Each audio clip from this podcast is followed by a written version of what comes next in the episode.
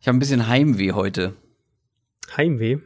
Mm, wir haben ja einen waschechten Hamburger zu Hm, Gast Ja. Mhm. bei uns in unserer Division Preview heute. Aber ein Hamburger, der Werder Bremen-Fan ist. Ich weiß noch nicht so richtig, was ich davon halten soll. Ja, gut, sagen wir so, ihr sitzt ja beide im leidenden Boot gerade, oder? Also in der Vor allem, sitzen wir, mein, vor allem sitzen wir wahrscheinlich nächste Saison im gleichen Boot. gleichen- Und das ist- gleichen und Ligaboot, Das ist richtig ja. schlimm. Und das Ja, ist das richtig stimmt. schlimm. Also ihr könnt nicht mehr, es kann nicht mehr sein, dass beide erste Nein. Liga spielen, ne? Können Nein, nur das- der- maximal der- Relegation.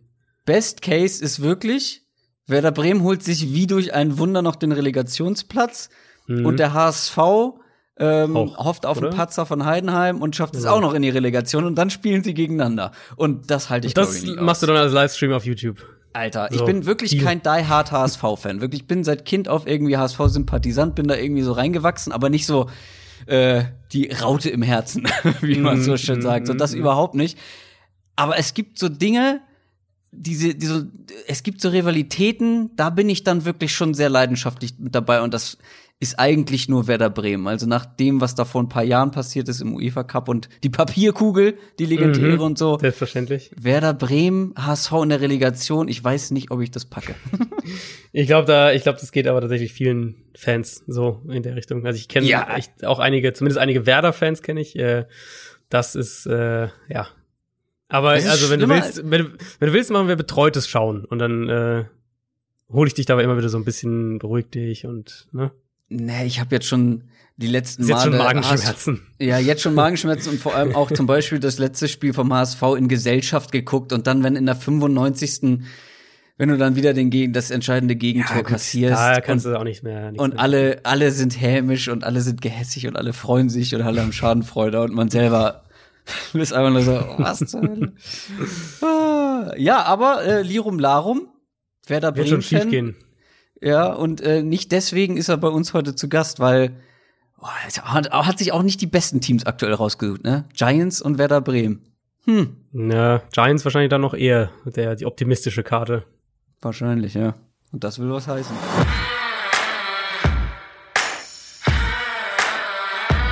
Down, Set, Talk.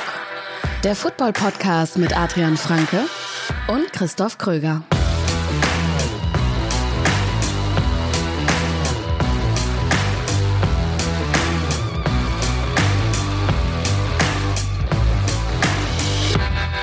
Damit herzlich willkommen zu einer neuen Folge Downset Talk heute natürlich am Donnerstag, den 25. Juni 2020, Folge 123. Der offizielle NFL-Podcast von The Zone und Box mit mir, Christoph Kröger und mit Adrian Franke. Einen wunderschönen guten Tag. Was ist der Plan heute? Wir sprechen über die NFC East. Über die Giants, die Redskins, die Eagles und die Cowboys. Und wir haben ihn jetzt schon mehrfach irgendwie angeteased, aber noch nicht den Namen genannt. Ich glaube, wir können es machen. Wir freuen uns sehr, dass Nico Backspin heute zu Gast ist.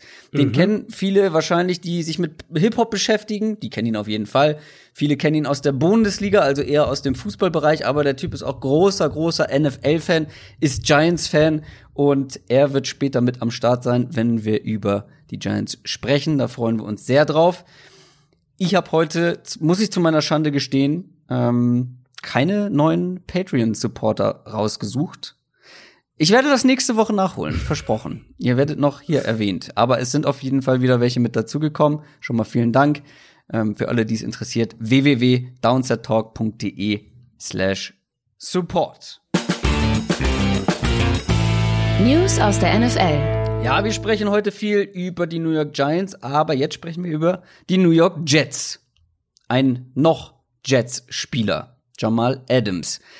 Der will nämlich weg, nachdem es letztes Jahr schon häufig Trade-Gerüchte Mm, ja. gab. Die werden jetzt aber irgendwie immer konkreter, oder? Ja, wirkt so, als würde er jetzt wirklich ernst machen. Also ist auf keinen Fall das erste Mal, dass wir in der Richtung was hören. Jetzt hatten kurz vor dem Wochenende hatten mehrere Jets-Berichterstatter, mehrere Jets-Insider vermeldet, dass er ähm, intern auch um eine Trade-Freigabe gebeten hat. Er hat selbst auf Instagram sich in der Richtung auch geäußert, so geschrieben, es wäre Zeit zu gehen und so weiter. Ähm, dann ist jetzt vor ein paar Tagen ein Video aufgetaucht auf Twitter, wo er aus seinem Auto heraus irgendwie zu einem Fan sagt, er versucht zu den Cowboys zu kommen und solche Geschichten. Also von seiner Seite aus scheint es jetzt wirklich alles klar auf Konfrontationskurs, ich will weg zu gehen. Von den Jets haben wir ja bisher eigentlich immer nur durchweg gehört, dass sie ihn langfristig binden wollen, dass sie um ihn herum aufbauen wollen. Ähm, aber es klingt ja eben, zumindest wenn wir jetzt mal nur die Perspektive erstmal anschauen, es klingt ja eben so, als würde es Adams eben nicht nur ums Geld jetzt gehen, sondern so die Berichte, die legen eben nahe, dass er ja für bestimmte Teams, die auch alle Titelanwärter sind oder zumindest mal deutlich besser aufgestellt für die kurzfristige Zukunft als jetzt die Jets, dass er zu denen auch gehen würde, ohne einen neuen Vertrag und ähm, dann eben gegebenenfalls erst nach der Saison zu verlängern. Und bei den Jets eben sieht er offensichtlich nicht die Möglichkeit in absehbarer Zeit da ähm, sportlich gesehen, dass die Jets eine größere Rolle spielen. Und das, das scheint ja jetzt wirklich auch der Kern dieser ganzen Sache zu sein. Also klar, er will auch bezahlt werden. Das steht völlig außer Frage, aber das klingt schon so, als würde er auch einfach zu dem Team wollen, wo er eine bessere Chance hat zu gewinnen. Genau, da sind ja auch schon ein paar durchgesickert, ne? Alles irgendwie Teams, die genau, ja. auf kurz oder lang Chiefs, eine größere Chance höchstwahrscheinlich auf den Super Bowl haben als die Mhm. Jets. Ja, ich meine, was man natürlich sagen muss, äh, die Jets haben ihn noch unter Vertrag für zwei Jahre mit der Option noch auf den Franchise-Tag. Also ähm, das finanziell und vertraglich gedacht hat Jamal Adams da keine großen Argumente in den Gesprächen. Deswegen denke ich, wird es auch mehr so in diese Richtung jetzt gehen hier. Ich, ich mache so lange irgendwie Stimmung, bis äh, irgendwann dann die Trade-Freigabe kommt. Letztlich haben wir ja genau die, dieses Spiel auch mit Stephon Dix gesehen in Minnesota, wo das auch immer wieder kam, immer wieder kam. Und Irgendwann haben sie ihn dann halt gehen lassen. Also ich befürchte so ein bisschen, dass das auch die ähm, der Pfad sein wird, den, den wir da jetzt sehen.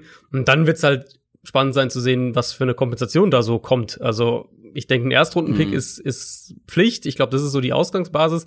Und dann halt die Frage, was noch mit dazu kommt. Ich könnte mir vorstellen, sowas wie irgendwie Erst- und, und dann so ein Mid-Round-Pick oder irgendwie Mhm. Erstrunden-Pick, ein Spieler und ein Late-Round-Pick oder sowas in der Richtung. Ähm, ich glaube nicht, dass wir so ein, dass es so ein Monsterpreis wird wie Nee. hier für einen Khalil Mack oder sowas, obwohl man ja argumentieren kann, dass Jamal Adams Das der wertvollere Spieler ist für ähm, in seiner Rolle und Ja. in dem, was er kann. Also ähm, das sollte man ja nicht dann vergessen bei aller Kritik jetzt vielleicht, wie er sich im Moment da präsentiert. Aber das ist ja ein, ein unfassbar guter Spieler und ein unfassbar flexibler Spieler auf einer auf einer Position auch, die ähm, jetzt nicht die wertvollste in der Defense ist, aber die, wenn richtig eingesetzt, unheimlich wertvoll sein kann. Ja, ich glaube auch nicht, dass es so ein Riesenpaket geben wird. Und er mag ja vielleicht aus unserer analytischen Sicht der wertvollere Spieler sein im Vergleich zu einem Khalil Mack. Trotzdem spielt er auf einer Position, Genau, ja, ganz die jetzt in letzter Zeit nicht gerade von den NFL-GMs mit sehr viel Ruhm beschenkt wurde. Sagen wir mal so. Also es gibt auch sehr, sehr viele Safeties, ähm, die sehr oder auffallend günstige Verträge bekommen haben. Mhm. Es gibt viele, die die sehr spät oder gar keinen bekommen haben. Also ja, er ist natürlich auf seiner Position einer der absolut besten und Mhm. man kann ja auch dafür argumentieren, dass er der beste Pass-Rusher bei den Jets Absolut. war. Letztes, Jahr, letztes Jahr war er das, ja. Und dementsprechend bringt er ja auch dahingehend ganz schön viel Value mit. Ich glaube trotzdem, dass zum Beispiel, wenn du jetzt Kali Mack nimmst, dass die Position der Edge Rusher, der dominante Edge Rusher, deutlich höher gewichtet wird ähm, von den NFL-Teams als Das- ein ja. flexibel. Das Äh, Gerade dieses, gerade dieses, diese Flexibilität ist ja etwas, was wir sehr hoch schätzen, aber viele GMs und viele Coaches ja fast ein bisschen damit überfordert sind. Ne? Also Ja, du zum musst halt das richtige Isaiah Team finden. Simmons ist ja auch ein paar Plätze Ja. weitergefallen, als Ja. wir gedacht hätten. Du musst halt das richtige Team finden. Ich meine, wenn eines der Teams, das er ja da wohl genannt hat, waren ja halt die Ravens zum Beispiel. Das kann ich mir nicht Ja. vorstellen, weil die jetzt Earl Thomas noch haben und, und äh, Chuck Clark gerade verlängert haben, also rein Aber aus finanzieller Sicht. passen, ja. Äh, Genau. Das wäre halt so ein Team, wo er immensen Value hätte, wo ich auch sagen würde, spezifisch in dieser Ravens Defense ist, wäre, glaube ich, jetzt im Vakuum betrachtet ein Jamal Adams wertvoller als ein Khalil Mack für diese, für diese Ravens Defense. Ähm, aber du hast natürlich recht, in den meisten Teams, in den meisten Defenses wäre das zumindest mal sehr, sehr streitbar und du müsstest, äh, du müsstest das sehr, das sehr passende Scheme irgendwo finden. Ich meine, die Mhm. Cowboys liegen halt irgendwie in dahingehend auf der Hand, dass die auf Safety nicht viel haben, ähm, sich aber ja an sich in einem so einem ja, also eigentlich sich in einem Titelfenster sehen und ich glaube auch nicht ganz zu Unrecht da sehen, dass sie diesen Schritt machen können. Aber natürlich muss man da auch sagen, ähm, die müssen Ja, halt erstmal. Dak Prescott bezahlen.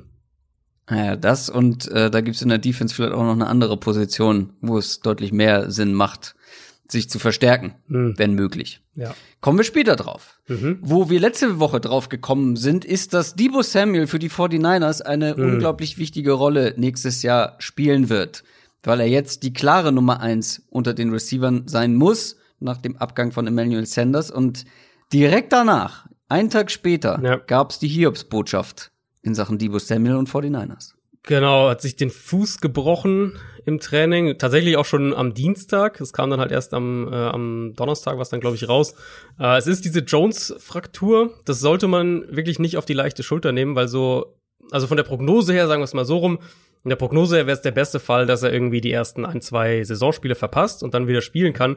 Aber wir haben es eben gerade bei diesem Bruch und gerade bei, bei Wide Receivers, bei Ends, die eben ja auch viel Belastung auf den Fuß aus, ausüben mit eben Cuts, mit, mit, mit Stop and Start und so weiter, ähm, haben wir es immer wieder gesehen, dass da die Gefahr von einem Rückschlag echt nicht klein ist. Ich meine, die Niners selbst hatten es ja gerade erst letztes Jahr mit, mit Trent Taylor, der auch eine Jones-Fraktur im, äh, im Training Camp erlitten hatte. Der hat dann eine zweite Operation gebraucht, dann hat das, da gab es nochmal eine Infektion und statt irgendwie zwei Monate Zwangspause, was es ursprünglich hieß, waren es dann bei ihm letztlich die komplette Saison die es ihn letztes Jahr gekostet hat. Das hoffen wir natürlich nicht, ganz klar. Ähm, Debo Samuel hat sich ja auch dann auf, auf, auf Social Media gleich ähm, geäußert, war sehr, sehr optimistisch und so weiter. Aber man sollte auf jeden Fall, um da in dem Fall eine realistische Planung zu betreiben, sollte man so ein bisschen Puffer mit einplanen. Das heißt, ich würde jetzt mal so kalkulieren, dass er grob die ersten zwei bis vier Saisonspiele verpasst für die Niners, was halt dann schon echt eine Herausforderung wird, weil äh, also wenn man es wenn man's positiv formuliert, wir können dann jetzt mal sehen, ob dieser Hype um Jalen Hurt letztes Jahr und der Hype um Dante Pettis irgendwie so die letzten zwei Jahre immer wieder mal, ob das eben gerechtfertigt war. Ähm, ich gehe davon aus, dass Brandon Ayuk starten wird, aber du brauchst halt auch dann noch Receiver, die eben auch Outside gewinnen können. Und da hat Samuel ja ganz klar, ähm, ganz klar primär gespielt. Klar, ist immer wieder auch ins Slot gegangen, aber hat primär Outside gespielt und da fehlt ihr jetzt ein Emmanuel Sanders. Das heißt, vermutlich ist Dante Pettis die Antwort, wenn sie nicht noch einen holen. Ähm, aber in jedem Fall ist es ein klares Downgrade, was die Offense auch irgendwo limitieren wird, weil dann eben auch noch mehr ähm, in der Mitte des Feldes stattfinden muss, als ja sowieso schon bei den Niners. Das ist ja eh schon der, der Kern der Offense. Und plötzlich ist mein Kendrick Bourne äh, Hm. Geheim-Breakout-Tipp deutlich wahrscheinlicher geworden. Beziehungsweise einer von denen muss halt jetzt liefern, ne? Irgend, genau, klar. irgendwer muss. Also ich bin gespannt, wie sie es dann auch, äh, wie sie es auch schematisch machen. Wie gesagt, ich, ich rechne eher am ehesten mit, ähm, mit Dante Pettis als Outside Receiver. Kann natürlich auch sein, dass sie mehr auf Speed dann noch gehen wollen und äh, dann so die Räume schaffen. Aber das ist auf jeden Fall jetzt jetzt eine Herausforderung. Und von den Teams, wo wir jetzt sagen, das sind so die Top 5, Top 7 Titelkandidaten, ähm, ist das natürlich schon jetzt erstmal ohne Samuel für den Moment, ist es natürlich schon echt dünn im Wide Receiver Core. Titelkandidaten sind die Rams und die Chargers nicht unbedingt für die kommende Saison, aber die werden beide dokumentiert und zwar in der beliebten und bekannten Reihe Hard Knocks. Mhm. Ähm, erstmals sind es zwei Teams, die das als Co-Gastgeber dann sozusagen hosten. Soll am 11. August losgehen mit der ersten Folge. Also ehrlicherweise sind es jetzt nicht die beiden Teams, die ich am spannendsten finde. Gerade die Rams haben wir ja irgendwie oft auch jetzt gesehen in den letzten Jahren mit Mhm. Hard Knocks, mit, mit All or Nothing. Ähm, und dann, wenn man halt noch bedenkt, dass die Steelers ja von den Kriterien her zur Auswahl standen. Und äh, das ist ja so eine Franchise, wo man jetzt nicht so häufig die Möglichkeit hat, da wirklich ranzukommen und von den Storylines eben mit Big Ben, mit der Defense, so mit Juju auch so ein Charakter. Ähm, ich glaube, das wäre für den neutralen Zuschauer wäre das deutlich interessanter gewesen. Aber klar, wird natürlich auch spannend sein zu sehen, wie sie das mit den zwei Teams managen, mit den zwei LA-Teams. Du hast das neue Stadion und so oder so, egal welches Teams dann letztlich geworden ist oder geworden wäre oder hätte werden können, ich glaube ein Training Camp, wie das dann während Corona abläuft und wie die Teams damit umgehen und wie sehr das vielleicht sich unterscheidet von einem regulären Training Camp. Ich glaube, das äh, allein deswegen wird man es wahrscheinlich sich schon anschauen. Ja, ich weiß ja nicht, ich bin ja gar kein riesengroßer Fan von diesen, von diesen Dokus. Ich guck die zwar mal ein paar Folgen ganz Mhm. gerne, ähm, so auch um Eindrücke zu bekommen, um die Spieler besser kennenzulernen. Genau, Dafür ja, ist es genau. cool, aber es ist mir dann doch auch häufig zu weich gewaschen. Also ist es zu, auch viel, glatt. klar. Ist es auch viel. Ich finde auch gerade All or Nothing hat da in der Richtung abgebaut im Vergleich zu den zu früheren Mhm. Folgen.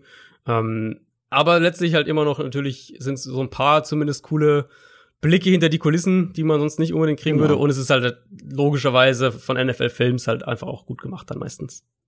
Also aus Produktionssicht wirklich, wirklich grandios gemacht, gar keine Frage. Aber gerade aus sportlicher Sicht ist es dann Mhm. ganz oft so, da hörst du immer die gleichen Motivationsansprachen, nur von unterschiedlichen Coaches und die gleichen Mantras, weil so richtig, so richtig, richtig sportlich kriegst du natürlich nichts mit, was da in den, in den Klar. Räumen hinter verschlossenen Klar. Türen passiert.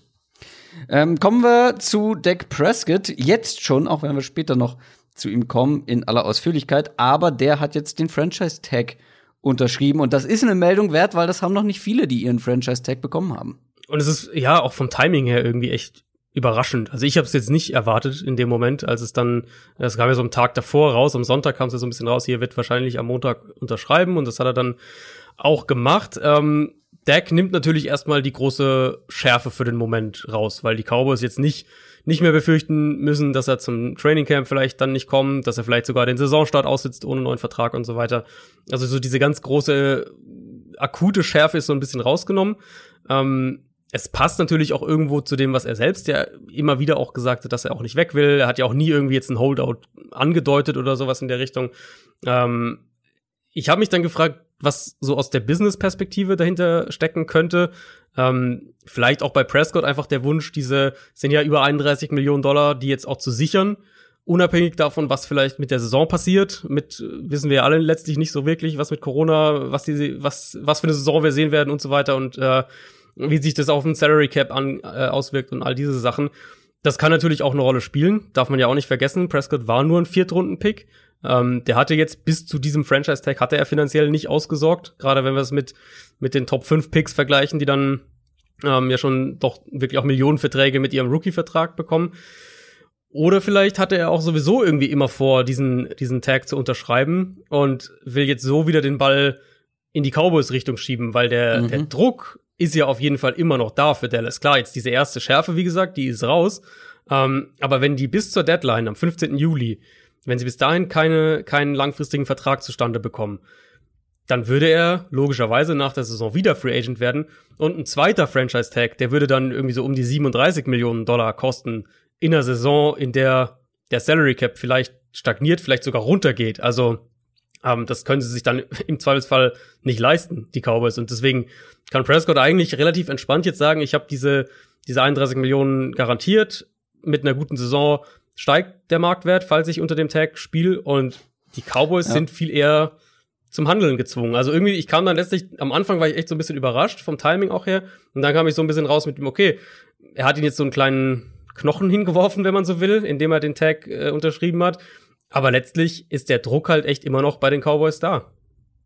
Ja, ist immer so schön, über was für Summen wir da diskutieren bei solchen Ja, Vertragsverlängerungen. Und dann wird noch mal, wird noch mal um ein paar Millionen gefeilscht. Und ich denke mir so, du, also, ansonsten nehme ich sie.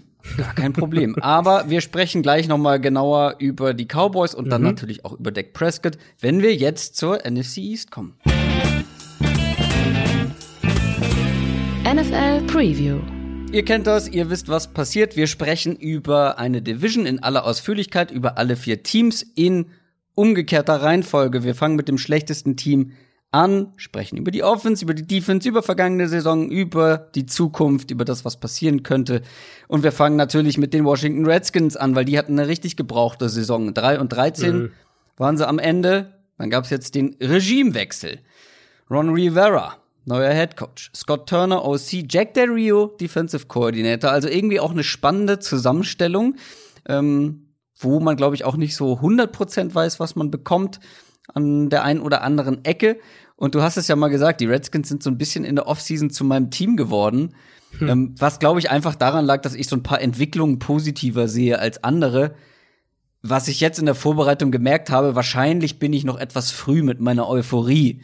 Also vielleicht können wir in der nächsten Offseason darüber sprechen, dass die Redskins wirklich das Potenzial haben, auch irgendwo in Richtung Playoffs anzugreifen. Vielleicht ist das jetzt erstmal ein Übergangsjahr. Trotzdem, ich bleib dabei.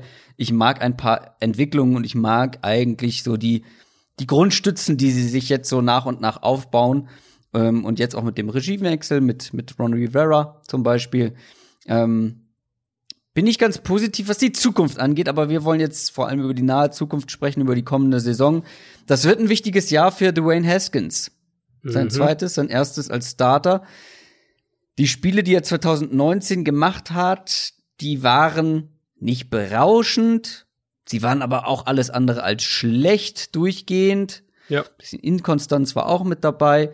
Und, was wir auch nochmal unterstreichen müssen, wir haben es ja angekündigt eigentlich. Ne? Also wir haben gesagt, der ist relativ roh. Der mhm. wird ein bisschen brauchen.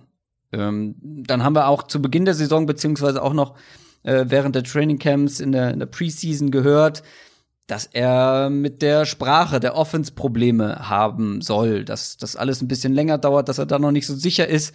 Und ich finde, dafür sah es dann am Ende gar nicht so verkehrt aus. Ja, ja. Was natürlich jetzt blöd ist für seine Entwicklung, er wird wieder ein neues Scheme lernen müssen, eine neue Sprache. Er hatte damit Probleme, vielleicht hat er jetzt auch wieder mit Pro damit Probleme, vielleicht ist sie aber auch einfacher. Ich glaube, die, die er letztes Jahr lernen musste, gilt als relativ kompliziert, ne, mit diesen ganzen West Coast Terms ja, ja. und so weiter. Kannte er vorher nicht, aber trotzdem ein neuer Offensive Coordinator in der zweiten Saison, nachdem du erstmal lange gebraucht hast, um mit dem ersten klarzukommen, das hilft natürlich nicht so einem jungen Quarterback.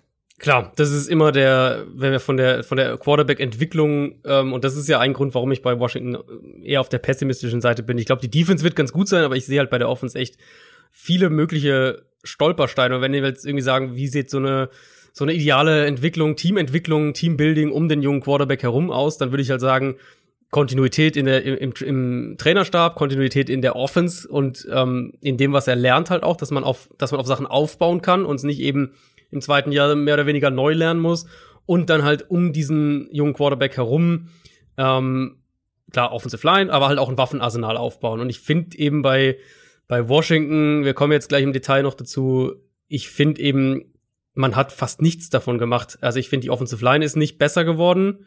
Ich mhm. finde, das Waffenarsenal ist schlechter geworden im Vergleich. Ähm, und du hast eben nicht diese Kontinuität. Ich könnte mir auch vorstellen, dass die dass die, die Terminologie ihm ein bisschen leichter fällt. Ähm, also nur um das mal so ganz grob zu umreißen, die West Coast Terminologie ist eben sehr, sehr ausladend, mit sehr langen ähm, Formulierungen, sehr, sehr äh, detailliert. Der Quarterback sagt wirklich exakt jedem mehr oder weniger mhm. halt eben im, in dem jeweiligen Playcall, was er zu tun hat. Und jetzt kommt ja eben die, äh, mit, mit Scott Turner kommt ja eher so diese Air Coryell Einschlag und das ist halt ein Zahlensystem. Das heißt, deutlich kürzere Playcalls und wesentlich eher, ähm, ja, wie soll man sagen, also es ist für den Quarterback, glaube ich, wesentlich leichter einmal zu verinnerlichen und es ist auch, vor allem ist es auch leichter, ähm, damit zu spielen, also flexibel zu sein, an der Line of Scrimmage was anzupacken, anzupassen, weil du halt auch mal nur irgendwie ein, zwei Ziffern ändern musst und dann ähm, hast du ein ganz anderes Konzept. Und das ist halt in der West Coast Offense sehr anders. Das ist auch eine der Sachen, ähm, die ich an der West Coast Offense nicht mag.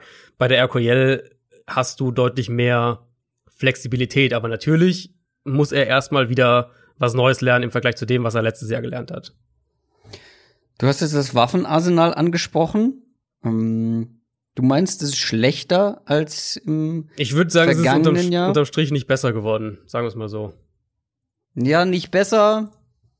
Würde ich wahrscheinlich sogar mitgehen. Ich glaube, es hat aber auf jeden Fall das Potenzial, deutlich besser zu werden als das letztes Jahr. Also das Receiving Core ist jung. Terry McLaurin hat eine Wahnsinns-Rookie-Saison mhm. gespielt, kommt jetzt in sein zweites Jahr. Also ja.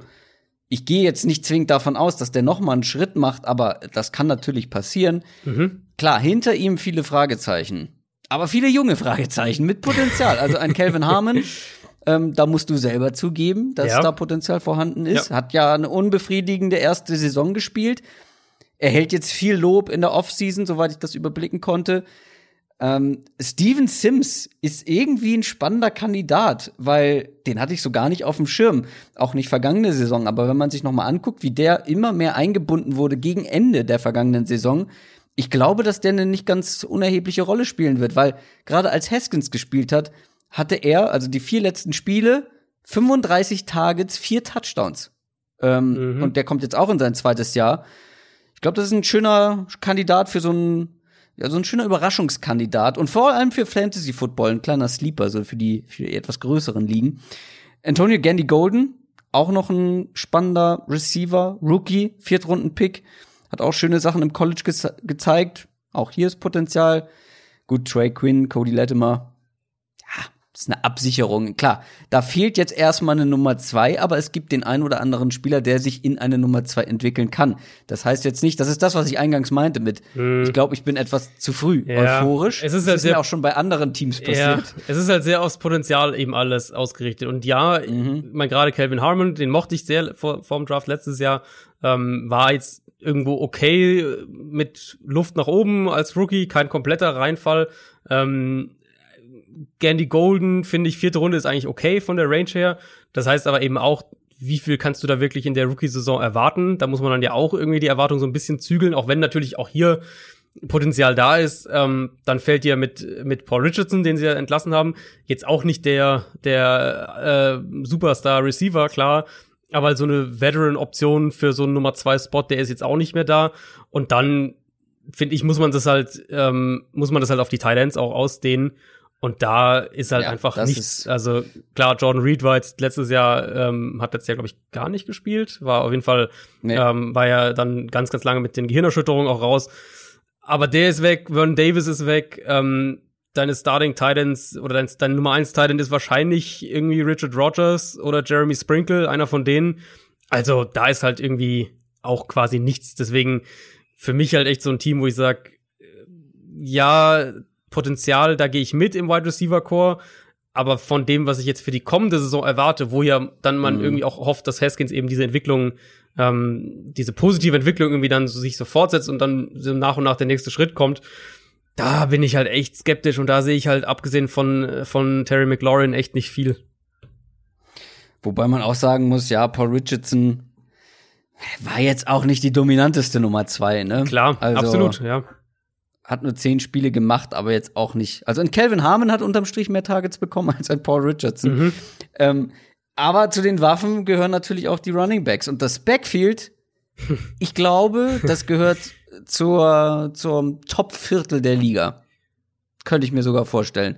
Also, das hängt natürlich sehr davon ab, ob Darius Guys endlich mal eine komplette Saison oder zumindest ansatzweise, ich würde schon mhm. ansatzweise nehmen, wenn er mal einen Großteil einer Saison fit bleiben würde, ja. weil wenn er fit ja. ist, haben wir gesehen, was für ein guter Runner vor allem er ist. Er hat dann auch tatsächlich in seinen paar Einsätzen letztes Jahr äh, aus ein paar Catches äh, noch einiges gemacht, weil er einfach ein sehr physischer Typ ist. Ähm, da ist definitiv der erste Kontakt nicht gleichbedeutend mit hier ist das Play vorbei, sondern äh, das geht meistens noch ein paar Yards mhm. weiter. Und zusammen mit Adrian Peterson, der ja, also ich meine, für sein Alter echt noch ganz gut aussah letztes Jahr. Ähm, und wenn Geis fit ist, ist Adrian Peterson natürlich ein, ja, fast ein Edelbackup, zumindest hm. am Boden. Was natürlich ein bisschen, ja, ein bisschen problematisch werden könnte, ist, dass man Chris Thompson nicht mehr hat. Der war oft verletzt, aber wenn er gespielt hat, war er einer der besseren Receiving Backs der Liga. Ich finde aber, da hat man mit Antonio Gibson zumindest jemanden geholt, der das Potenzial wir reden sehr oft heute bei den Redskins über Potenzial, glaube ich. Ja, ich glaube, das Wort ja. fällt noch häufiger. Aber Antonio Gibson hat das Potenzial, ein noch besser Receiving Back als Chris Thompson zu werden, unterm Strich. Potenzial, ja. Du musst, man muss halt immer gucken, was kann man diese Matchups auch kreieren. Und mit Chris Thompson hattest du halt ja einen echten, in Anführungszeichen, einen echten Running Back, der eben auch ein super Receiver in dieser Running Back Rolle war. Ähm, bei Antonio Gibson wissen wir noch nicht, ob der ein NFL Running Back ist oder nicht. Also das ist ja noch bei ja. ihm halt echt so ein bisschen das Thema. Ist der, der ist. Vielleicht ähm, wird der ja auch eine Nummer drei in Sachen Receiving. vielleicht, vielleicht wird der irgendwie im Slot dann spielen am Ende der Saison. Ja. Ähm, genau, also das kann natürlich sein, dass, dass du da auch, finde ich, auch nochmal für den Moment halt eher ein Downgrade hast. Und dann ist halt die Gefahr generell, für egal wer dann letztlich der Starting Running Back ist, ähm, die dass die Offensive Line, Line genau, einmal mhm. die Offensive Line jetzt nicht schlecht ist, auf keinen Fall, aber halt auch nicht, eben jetzt auch nicht besser geworden ist. Und du halt die Situation hast, dass Teams gegen Washington die Box zustellen können, weil du musst dich halt auf Terry McLaurin konzentrieren. Aber ansonsten, wo, wer macht dir da Angst vor den Receiving-Waffen? Also einer, ja. einer, selbst einer soliden, geschweige denn besseren NFL-Secondary ähm, macht ja außer Terry McLaurin, muss die da keinen irgendwie doppeln oder besondere Aufmerksamkeit geben. Jetzt in der Theorie kann natürlich dann sein, dass am Ende der Saison reden wir von Antonio Gandy Golden als irgendwie Superstar. Ähm, aber erstmal in der Theorie ist das ja einfach nicht gegeben und dann hast du halt, dann wirst du halt ja. viele, viele acht, neun Boxes, äh, acht, neun Mann Boxes haben, gegen die die dann laufen müssen. Ja, absolut. Also Offensive Line hast du angesprochen, Trent Williams ist jetzt endgültig weg. Gut, macht jetzt im Vergleich zum letzten Jahr keinen großen Unterschied, das aber stimmt, ist natürlich ja. wirklich ein Spieler, der, der dir fehlen wird und den du nicht mhm. so leicht ersetzt. Immerhin hat man Brandon Scherf gehalten, den Guard, das stimmt, ja. auch einer der besten der Liga. Ja. Getaggt hat man ihn zumindest. Ja, der Rest, hast du schon gesagt, eher Mittelmaß, ne? Ja, du hast halt Donald Penn letztes Jahr ja auf Left Tackle gehabt, der ähm, so ja, Mittelmaß, glaube ich, ist eigentlich genau die richtige Beschreibung für den zum, zum jetzigen Zeitpunkt seiner Karriere. Der ist jetzt weg. Ähm, sie haben Cornelius Lucas geholt, der bei den Bears dann auf der rechten Seite übernommen hat, letztes Jahr im letzten Saisondrittel. Ähm, da auch so ein bisschen positiv überrascht hat, aber eigentlich halt seit, seit fünf, sechs Jahren so ein Swing-Tackle war, nie mehr. Und der ist jetzt eigentlich dein klarer Starter auf Left Tackle. Das wäre zumindest jetzt meine Vermutung. Sprich, auch in dem Fall erstmal Fragezeichen. Auch da kann man wieder mit Potenzial argumentieren, aber ähm, hm. ist jetzt auch kein, kein Rookie- oder Second-Year-Spieler mehr. Sie haben ein paar gute Säulen mit Center, mit, mit, mit Center, mit äh, Right Guard, mit Right Tackle. Das ist so die, ähm, die, die, die Baseline sozusagen in dieser Offensive Line. Dann auf Left Guard Wes Schweitzer, der, der Eric Flowers ersetzt. Flowers hatte ja wirklich eine ganz gute Saison dann letztes Jahr, als er dann auf Guard spielen durfte. Das heißt, auch hier die Gefahr, dass es eher so ein kleines Downgrade sein könnte. Also, ich finde schon fast, wenn ich mir das so anschaue, dass der realistische Best Case ist, dass die Line ungefähr auf, auf der Stelle tritt und ähnlich, ähnliches Niveau hat wie letztes Jahr. Was, wie gesagt, mhm. okay ist, Liga-Durchschnitt so ungefähr, ähm, aber halt auch nicht mehr. In der Defense gibt's auch ein paar Fragezeichen. Ähm, aber diese D-Line mhm. wird, glaube ich, ja. unangenehm für ja. Gegner. Also, wenn die nicht gut ist, dann weiß ich auch nicht. Chase Young, klar. Da hofft man natürlich auf einen Impact, wie Nick Bosa ihn letztes Jahr bei den 49ers hatte. Mhm. Zu Recht, muss man dazu sagen. Also, also absolut zu Recht, klar. Und die Voraussetzungen sind ja auch ganz ähnlich. Nick mhm. Bosa war auch so das i-Tüpfelchen auf eine schon ganz gute Line, ja.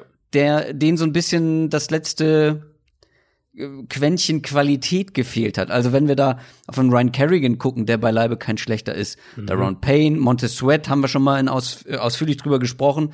Der war jetzt in seiner Rookie-Saison gar nicht so schlecht.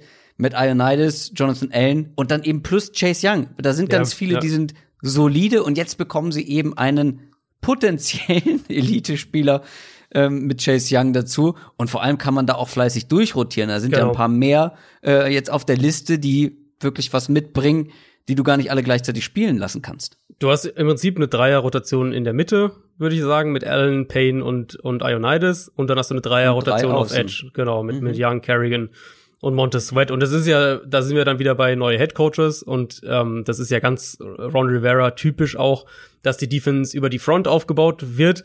Ich habe mich das dann auch gefragt, jetzt als ich als ich Washington hier vorbereitet habe, das eigentlich ist, das müsste eigentlich eine der drei, vier besten Front Fives der Liga sein, ähm, je nachdem in welche, wer dann letztlich spielt und so, aber auch eben mit dieser Tiefe, dass du, dass du im mhm. Prinzip immer einen rotieren kannst und verlierst nicht viel Qualität oder hast zumindest immer noch eine sehr hohe Qualität. Also das ist vom von der Idee her das Herz der Defense und genauso glaube ich will es ein, ein Ron Rivera auch haben. Ähm, Linebacker war halt letztes Jahr ein Problem, gerade in Coverage, also wenn man diese Front, diesen Frontbogen dann so ein bisschen schlägt. Da haben sie jetzt einen Thomas Davis geholt, den Rivera klar aus Carolina ja, kennt. Das, der ist 37. Äh, genau, aber der ist halt auch echt nicht mehr der Jüngste.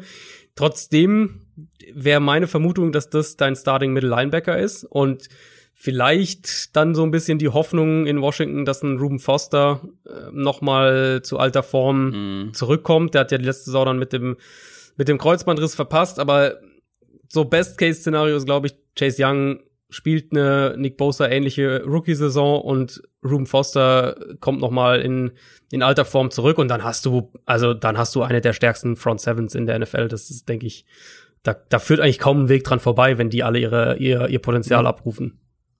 Und das macht natürlich die Arbeit für die Secondary leichter und das muss sie auch. Mhm. Cornerback ist keine safe Nummer. Trotzdem glaube ich, dass diese Kendall Fuller Rückholaktion am Ende eine gute war für die Redskins, und für diese Position mit den Chiefs Super Bowl Champion geworden. Ähm, ja, man hat Kunden Dunbar verscherbelt. Mhm. Und dann sind da halt noch einige Kandidaten, ja, die sind eher ich würde mal sagen, unberauschend. Und letztendlich wissen wir nicht, wer da dann die Nummer zwei, Nummer drei Rolle übernehmen wird, glaube ich. Und kleiner Fun Fact, letztes Jahr haben zwölf verschiedene Spieler auf Cornerback bei den Redskins hm. Snaps gesehen im Laufe der Saison. Zwölf verschiedene.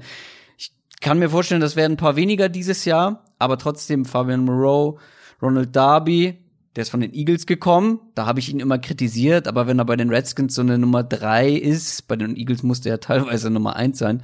Ähm, Jimmy Morland ist noch da. Das haut einen alles nicht um. Und dann, wenn man auch noch auf die Receiver in dieser Division guckt, da kommen wir ja noch zu, kann das schon unangenehm werden. Also die Front muss liefern. Ja, und die Frage ist ja dann wirklich auch, wie die Zusammensetzung wirklich funktioniert in dieser Secondary, weil ich, also ich bin mir, ich weiß nicht, wie sie Kendall Fuller einplanen, aber eigentlich ist es halt primär ein Slot-Corner. Also klar, mhm. der kann auch mal Outside spielen, das hat er auch in Kansas City immer wieder mal gemacht, aber primär war der immer ähm, im Slot. Die Chiefs haben ihn dann letztes Jahr auch auf Safety ein bisschen geschoben. Deswegen weiß ich, also kann natürlich sein, dass sie ihn auch als Outside Corner einplanen. Ähm, da ist dann halt die Frage, ob er auch wirklich so gut spielt, äh, also ob er auch wirklich auf dem Level spielt, was du dir von ihm erhoffst wie sie das zusammensetzen, weil wenn wenn sie den in den Slot ziehen, ich könnte mir also könnte gut sein, dass du recht hast und sie ähm, dann eher einen Aaron Colvin oder einen Jimmy Morland im Slot äh, starten lassen.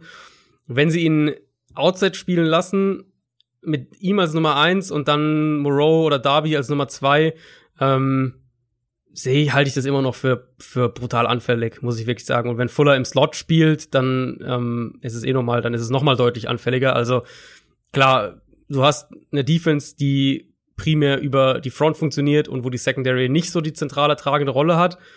Aber da sehe ich schon massives Potenzial, dass es, äh, mhm. dass es nicht ideal läuft. Also es, du musst schon dann wirklich, du musst schon einmal Glück haben ein bisschen auch und dann musst du wirklich genau die richtigen Rollen finden. Und vielleicht ist Fuller dann ähm, outside, kann der da in diese Rolle wachsen. Aber wie gesagt, ist halt ein primärer Slot Corner gewesen, auch die letzten Jahre eigentlich fast ausschließlich äh, im Slot gespielt, ähm, wenn er wenn er nicht wenn er nicht Safety gespielt hat. Deswegen, wenn sie das planen, wäre ich da dann auch schon skeptisch, dass der als Nummer 1 Corner und das müsste er dann wäre er dann, wenn er Outside spielen würde, ähm, dass der da bestehen kann. Und Fabian Moreau war letztes Jahr auch brutal anfällig, hat eine enorm hohe Reception-Quote in seine Richtung zugelassen. Also puh, da da sehe ich sehr sehr viel Potenzial, was da schiefgehen könnte. Ja, deswegen, also wenn die Front nicht richtig, richtig stark ist, wird das wahrscheinlich ganz, ganz kompliziert werden. Ja, Safety ja. noch äh, der Vollständigkeit halber. Landon Collins, ja, aber sonst ein Sean Davis auf, auf Free Safety wahrscheinlich. Das ist jetzt auch nicht das absolute Top-Niveau. Nee, kann man nicht sagen. Ähm, den haben sie ja aus Pittsburgh geholt, meine mhm. ich. Ähm, ja. Genau, also ja, okay, mehr nicht. Ähm, aber mhm. wie gesagt, da das ist auch nicht der der Ron Rivera Ansatz, viel in die in die Secondary ja. zu investieren. Und das ist ja, das haben sie ja letztlich. Also gut, sie haben Kendall Fuller natürlich. Das das war dann doch ein Investment. Das sollte man schon sagen. Aber ähm, im Prinzip ist die spannendste Frage, wie gut sie es schaffen, ihre Secondary zu verstecken. Das ist, ist denke genau. ich, der Ansatz für die, für die Redskins Defense. Ja. Letztendlich, also ich bin positiv irgendwie bei den Redskins, aber halt nur in manchen Positionsgruppen. Das mhm, sind so mhm, einzelne mhm. oder einzelne Spieler, einzelne Positionsgruppen, wo ich wirklich positiv bin, auch schon für diese Saison. Aber das Problem ist, dann gibt's halt mindestens genauso viele Positionsgruppen, ja. wo ich halt ähm, große Zweifel habe. Ähm, ich finde, es gibt, wie gesagt, Bereiche, wo man richtig stark aufgestellt ist. Die D-Line allen voran, das Backfield und ja, bei Receivern, ich halte wirklich extrem viel von Terry McLaurin, aber es muss halt jemanden geben, der in diese Nummer zwei Rolle wächst, der in die Nummer drei Rolle wächst. Da kommen wir wieder zum Potenzial. Das ist da, aber das muss dann halt sich auch entwickeln, das muss abgerufen werden. Mhm. Ich bin irgendwo positiv, vor allem was die längere Zukunft angeht, was den Weitblick angeht. Und dann hängt natürlich auch viel von Dwayne Haskins Entwicklung ab. Klar. Also da wissen ja, wir auch noch gar nicht, wo die Reise hingeht. Es kann natürlich sein, dass sie überraschen. Ich finde schon, weil sie haben individuell ein paar Überraschungskandidaten äh, im Team. Es kann auch sein, dass das alles unter Ron Rivera gut funktioniert, dass diese Defense mit dieser Front halt zu einer richtig starken Defense wird mit Jack Del Rio. Ähm, da gibt's glaube ich auch Argumente für. ja, mit etwas Glück wird man, wird man vielleicht nicht letzter in der Division, aber viel mehr, glaube ich, kann man nicht erwarten von den Redskins. Ja, also ich, ich sehe es halt so ein bisschen so und ich mochte ja Haskins vor seinem Draft eigentlich ganz gerne und ich fand auch, dass er wirklich eine gute Entwicklung als Rookie hatte in, im Laufe der Saison. Insofern, da kann man sicher auch noch ein bisschen was Positives erwarten, aber für mich wäre es halt schon, wenn die Offense Liga-Durchschnitt ja. wäre am Ende des Jahres, dann, dann wäre das für ja, mich ja, schon eine positive Überraschung. So. Also genau, so, und das so war ja in unserer Überraschungsfolge. Mhm. Ähm, hatte ich da nicht die Redskins Offense? Ich glaube schon, oder? Dass ich kann, gesagt kann habe. Sein, ja. Sie, haben werden überraschen oder sie könnten überraschen. Genau. Genau. Und, und damit meine ich halt nicht, dass sie, dass sie halt äh, irgendwie eine Top Top, Top 5 Offense sind, ja klar. Nein, genau. auf gar keinen Fall. Aber selbst klar. wenn die Durchschnitt werden, werden, wird's die meisten überraschen, dich ja auch. Mhm. Und ich glaube, mit all diesen Spielern, die Potenzial haben, äh, eine Überraschung, äh, ich sag mal Liga Durchschnitt, ist durchaus möglich. Unwahrscheinlich, aber möglich. Genau, nee, und das Ding ist ja aber, wenn wir sagen, Liga Durchschnitt wäre vielleicht so der Best Case, der realistische Best Case für Washington, für die Offense, dann ähm, finde ich, ist das halt schon auch ein klares Ceiling für das Team insgesamt. Und dann kann man sagen, okay, die Defense sollte eigentlich gut sein, zumindest mal in der Front und dann, wenn sie so wie, wie Rivera das halt auch organisiert, wenn die die Secondary dann dadurch auch maßgeblich entlasten können, dann sollte das eine ganz gute Defense sein. Aber eine ganz gute Defense und eine durchschnittliche Offense bringt dich jetzt halt auch nicht zu mehr als fünf, sechs Siegen in der NFL. Das, äh, das ist ja dann ja, letztlich auch so die, das Thema. Genau, und in dem Bereich sehe ich sie auch und in dem Bereich sehe ich tatsächlich dann auch das nächste Team. Kommen wir zu den New York Giants und für die Giants haben wir einen ganz besonderen Gast mit dabei. Er kommt eigentlich gar nicht aus dem Football-Bereich. Ihr kennt ihn eher oder vor allem als Kopf hinter dem Hip-Hop Magazin slash Imperium Backspin. Ich kenne ihn vor allem aus der Bundesliga von den Rocket Beans. Ich bin großer Bundesliga-Fan, ähm, schalte da regelmäßig ein und da sieht man ihn und hört man ihn regelmäßig. Und wir haben ihn letztes Jahr auf einem The Zone NFL Event getroffen und da haben wir uns gedacht, Moment, wenn der auf so einem NFL-Event ist, dann muss der sich auch für diesen Sport interessieren und das tut er auch. Nico Backspin ist da. Hallo. Moin, freut mich hier zu sein. Das ist eine Ehre, äh, muss ich sagen, hier dabei zu sein, weil äh, hier ist geballte Fachkompetenz. äh, da freue ich mich, mitreden zu dürfen. Ja, wir freuen uns, dass du Zeit gefunden hast. Du hast ja meistens einen sehr vollen Terminplan, wenn man so deine Insta-Stories und so weiter anguckt. Ähm, oh ja, Corona sorgt dafür, dass es gerade ein bisschen weniger ist. Aber es freut mich zu hören. Und das ist auch ehrlich gesagt für mich immer ein netter Punkt, was du gerade am Anfang gesagt hast, wo die Leute mich wahrnehmen und wie, wie sie das machen. So, es, es freut mich immer zu hören. Das ist, also Hip-Hop ist zwar die Basis, da kommt alles her. Aber ich habe auch immer äh, ganz oft erzählt, dass ich eigentlich mehr Ahnung von Fußball habe als von Hip-Hop. ähm, äh, im, Im Football ist es noch nicht ganz so, aber diese Liebe dazu, die ist halt auch schon, also ich habe Familie drüben und seitdem ich ein kleines Kind bin, gucke ich Football. Und ja. irgendwie bin ich dem immer verbunden geblieben und so. Und deswegen ist es umso schöner, wenn man auch mal drüber reden kann. Ja, sehr gerne sogar, weil du bist Giants-Fan. Aber bevor wir ja. über Football sprechen, ähm, müssen wir tatsächlich noch mal das Fußballthema anreißen. Es tut mir leid, Adrian. Ich meine, hier sitzen Alles zwei gut. Hamburger und sprechen miteinander. Der eine ist gar nicht mehr. Ich krieg richtig Heimatgefühle, immer wenn ich deine Stories sehe. Und ich habe mir heute auch noch ein schönes Video mit Falk Schacht zusammen angeguckt, wie ihr durch Hamburg gefahren seid. Ho, ähm, da weint das Herz. Geil. Aber was mich wundert, du bist Hamburger und Werder Bremen-Fan.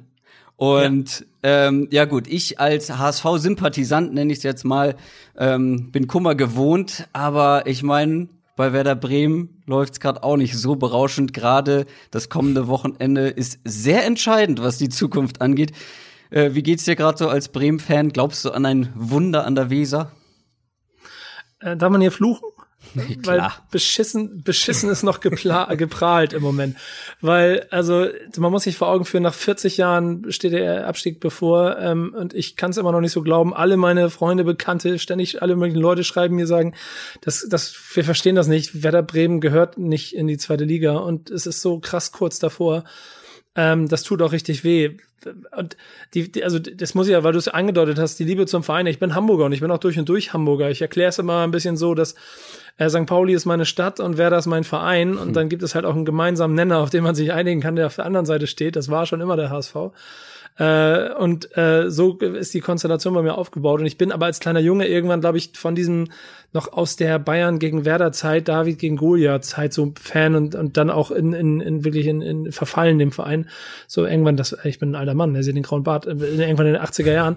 ähm, und das ist immer da geblieben. Und jetzt so zu sehen, dass es wirklich tatsächlich diese Saison so gegen die Wand gefahren wird, das tut richtig weh zu sehen. Ja, ich erinnere mich noch an Zeiten, wo der HSV gegen Bremen im UEFA Cup Halbfinale gespielt hat.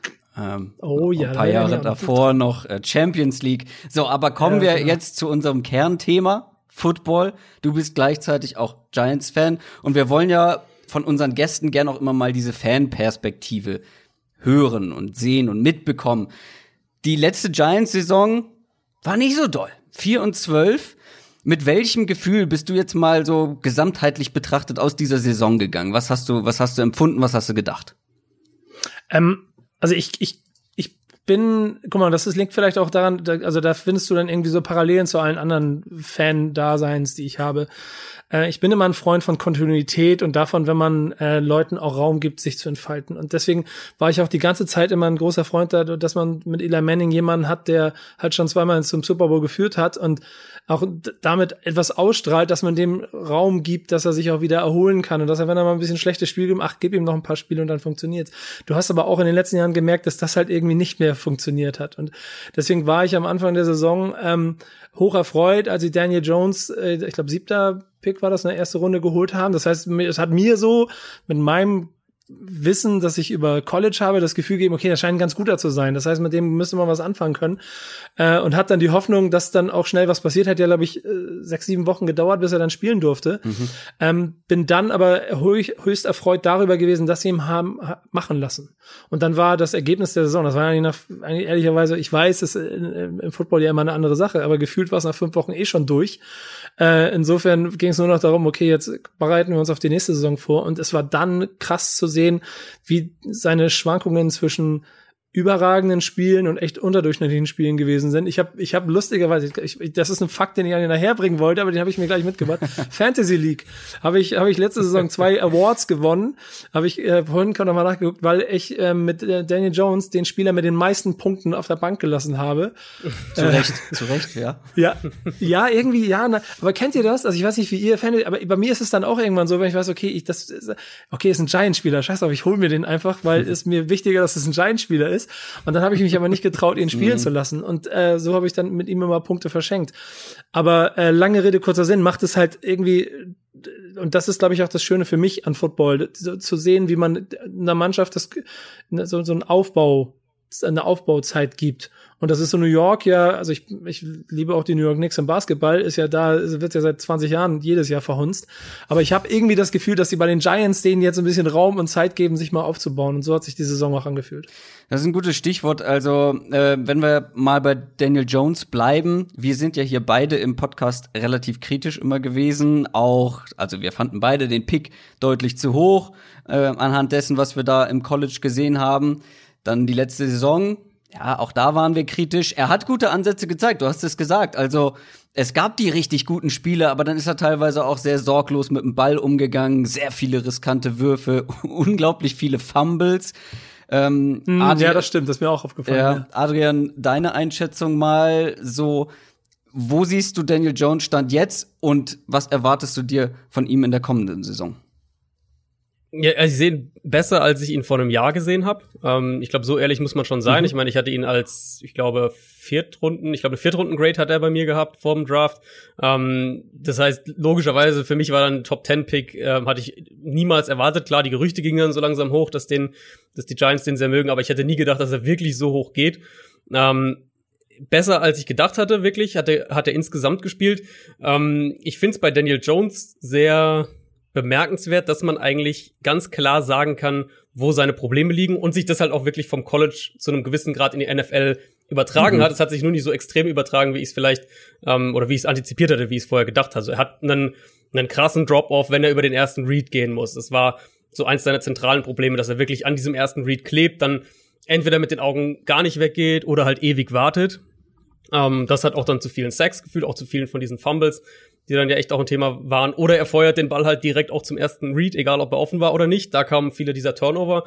Probleme her, ähm, geht zu spät dann mit den Augen weg von dem von seinem ersten Read. Das war so wirklich ein großes Thema.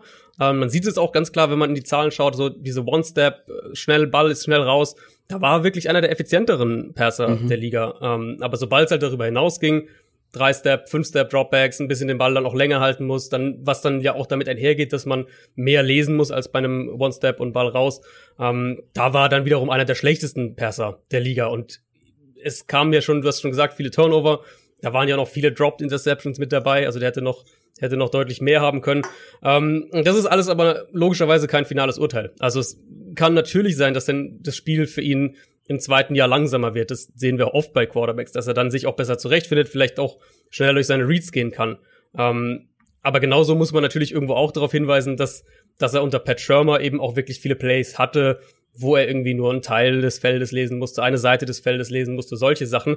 Also es kann auch gut sein, dass von ihm dann letztlich auch mehr gefordert wird in der kommenden Saison. Insofern für mich echt noch viel offen, wo das dahin geht. Er hat natürlich Potenzial gerade im vertikalen Passspiel gezeigt, mit seiner Athletik gezeigt und mit seiner, ich sage jetzt mal mit seiner äh, mit seinem Mut als Passer auch gezeigt, eben auch in enge Fenster zu gehen. Na, du hast Pat Schirmer angesprochen. Der ist ja nun mal nicht mehr da. Jetzt gibt's ein mhm. neues neuen Coaching-Staff, ähm, First-Time-Head Coach, Joe Judge, ein komplett unbeschriebenes Blatt. Vorher war er Special Team Coach bei den Patriots, plus Jason Garrett, ja, äh, dagegen so ein richtiger Coaching-Veteran eigentlich. Lange Zeit bei den Cowboys ein Grund für uns gewesen zu verzweifeln, ist jetzt Offensive Coordinator bei den Giants. Also, ich finde, da sind sehr, sehr viele Wildcards. Wir haben, glaube ich, auch schon mal über Joe Judge gesprochen, dass wir nicht wirklich erwarten können oder wissen, was wir erwarten können. Ähm, Nico, was hast du von Joe Judge irgendwie mitbekommen? Gibt's irgendwas, also wie gesagt, für uns schon ein unbeschriebenes Blatt. Äh, wir wissen nicht, was wir bekommen, aber hast du irgendeine Tendenz? Nee, aber guck mal, also ich, ich, von meinem Standpunkt denke ich mir da so ein paar Dinge zusammen. Und das erste ist, ähm, was dann ja auch viel geschrieben wurde, wenn du in, irgendwie im Coach-Staff von, von äh, den Patriots warst, dann mhm.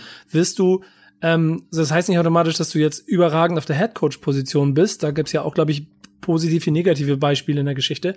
Aber, und es gibt eine einzige Sache, die ich mir versuche positiv einzureden. Du weißt, wie man Spiele gewinnt.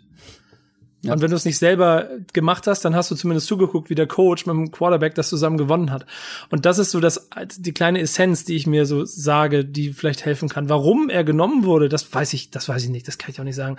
Weil so unbeschriebenes Blatt wie er ist, da, da kommt wieder der Punkt, ey, das sind immer noch die New York Giants, äh, eine der teuersten Franchise und, und die machen so Sachen, dieses Jahr ja auch der, der erste Pick, der viel Diskussion, für viel Diskussion gesorgt hast, dass du gesagt hast, der ist sogar äh, für dich ein Viertrunden-Pick gewesen, das, das ist für ich noch krasser, wenn man dann sieht, dass er so ein paar Spiele gemacht hat, ähm, die gut waren und alles, was du negativ beschreibst, finde ich, also klingt für mich so ein bisschen, äh, aus Fernsicht, ja, okay, aber das war vollkommen okay, dass er die Fehler macht. Wir wissen, wir wissen, mhm. dass er keine 16 mhm. gewinnt.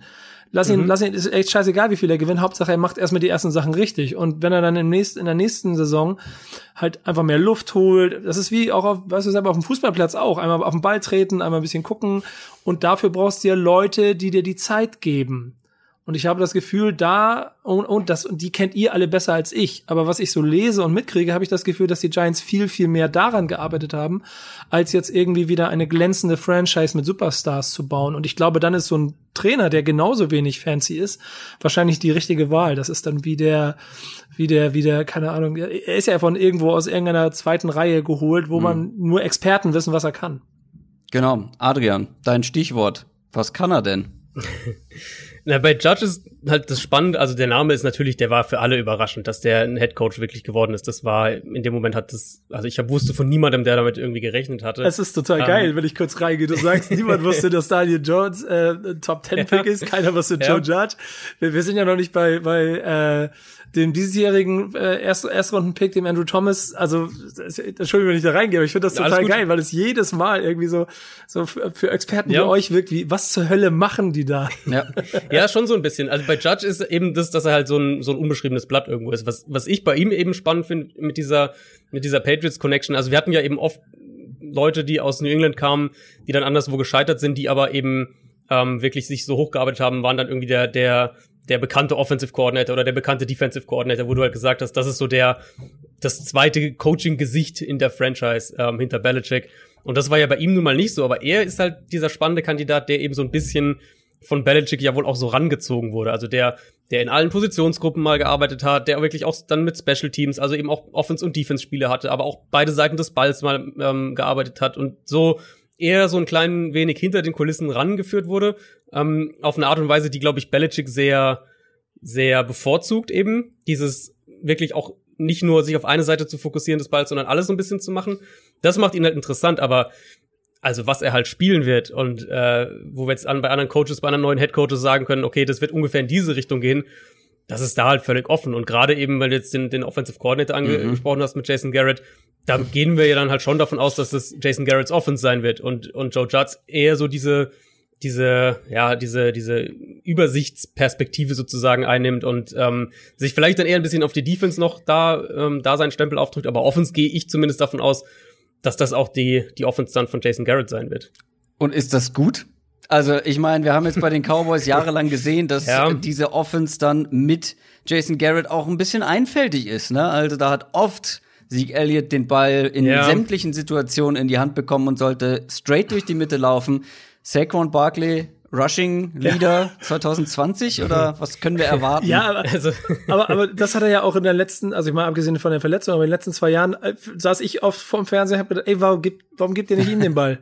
So, warum, warum versucht ihr auf in meinen Augen solide, aber, aber halt nicht überragende Wide Receiver zu passen, sondern gibt ihm doch einfach den Ball und lass ihn laufen. Er hat auch gezeigt, dass er es kann. Ja, da rennst du bei mir natürlich offene Türen ein.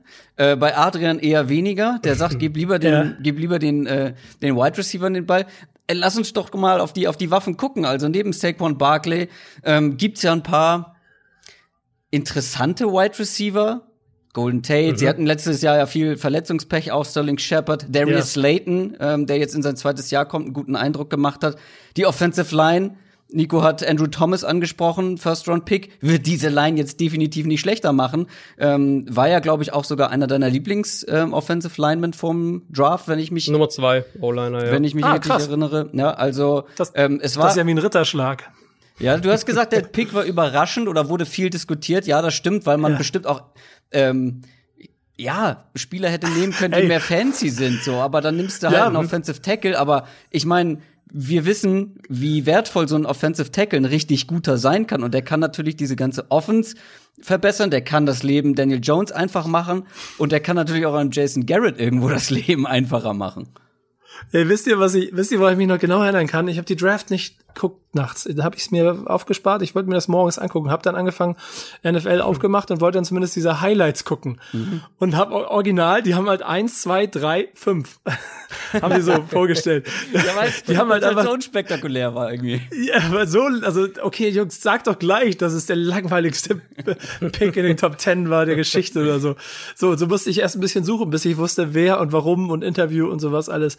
Aber dass sie den geholt haben, ne? Und da bin ich wieder an dem Punkt, ey, ich habe an solchen euch, das, da geht's mir zu sehr ins Detail, das, das wisst ihr besser als ich, welchen Einfluss das jetzt auf das Spiel haben kann. Aber mir sind von meinem Auge her zwei Sachen aufgefallen letztes Jahr, die schlecht waren. Das eine war, dass die, äh, dass die, dass die Sternchen, also dass die Offensive Line, das äh, zu wenig Zeit ihren Stars gegeben hat, um zu agieren. So, Jones zu wenig Zeit und, und, und Saquon Barkley zu wenig Raum.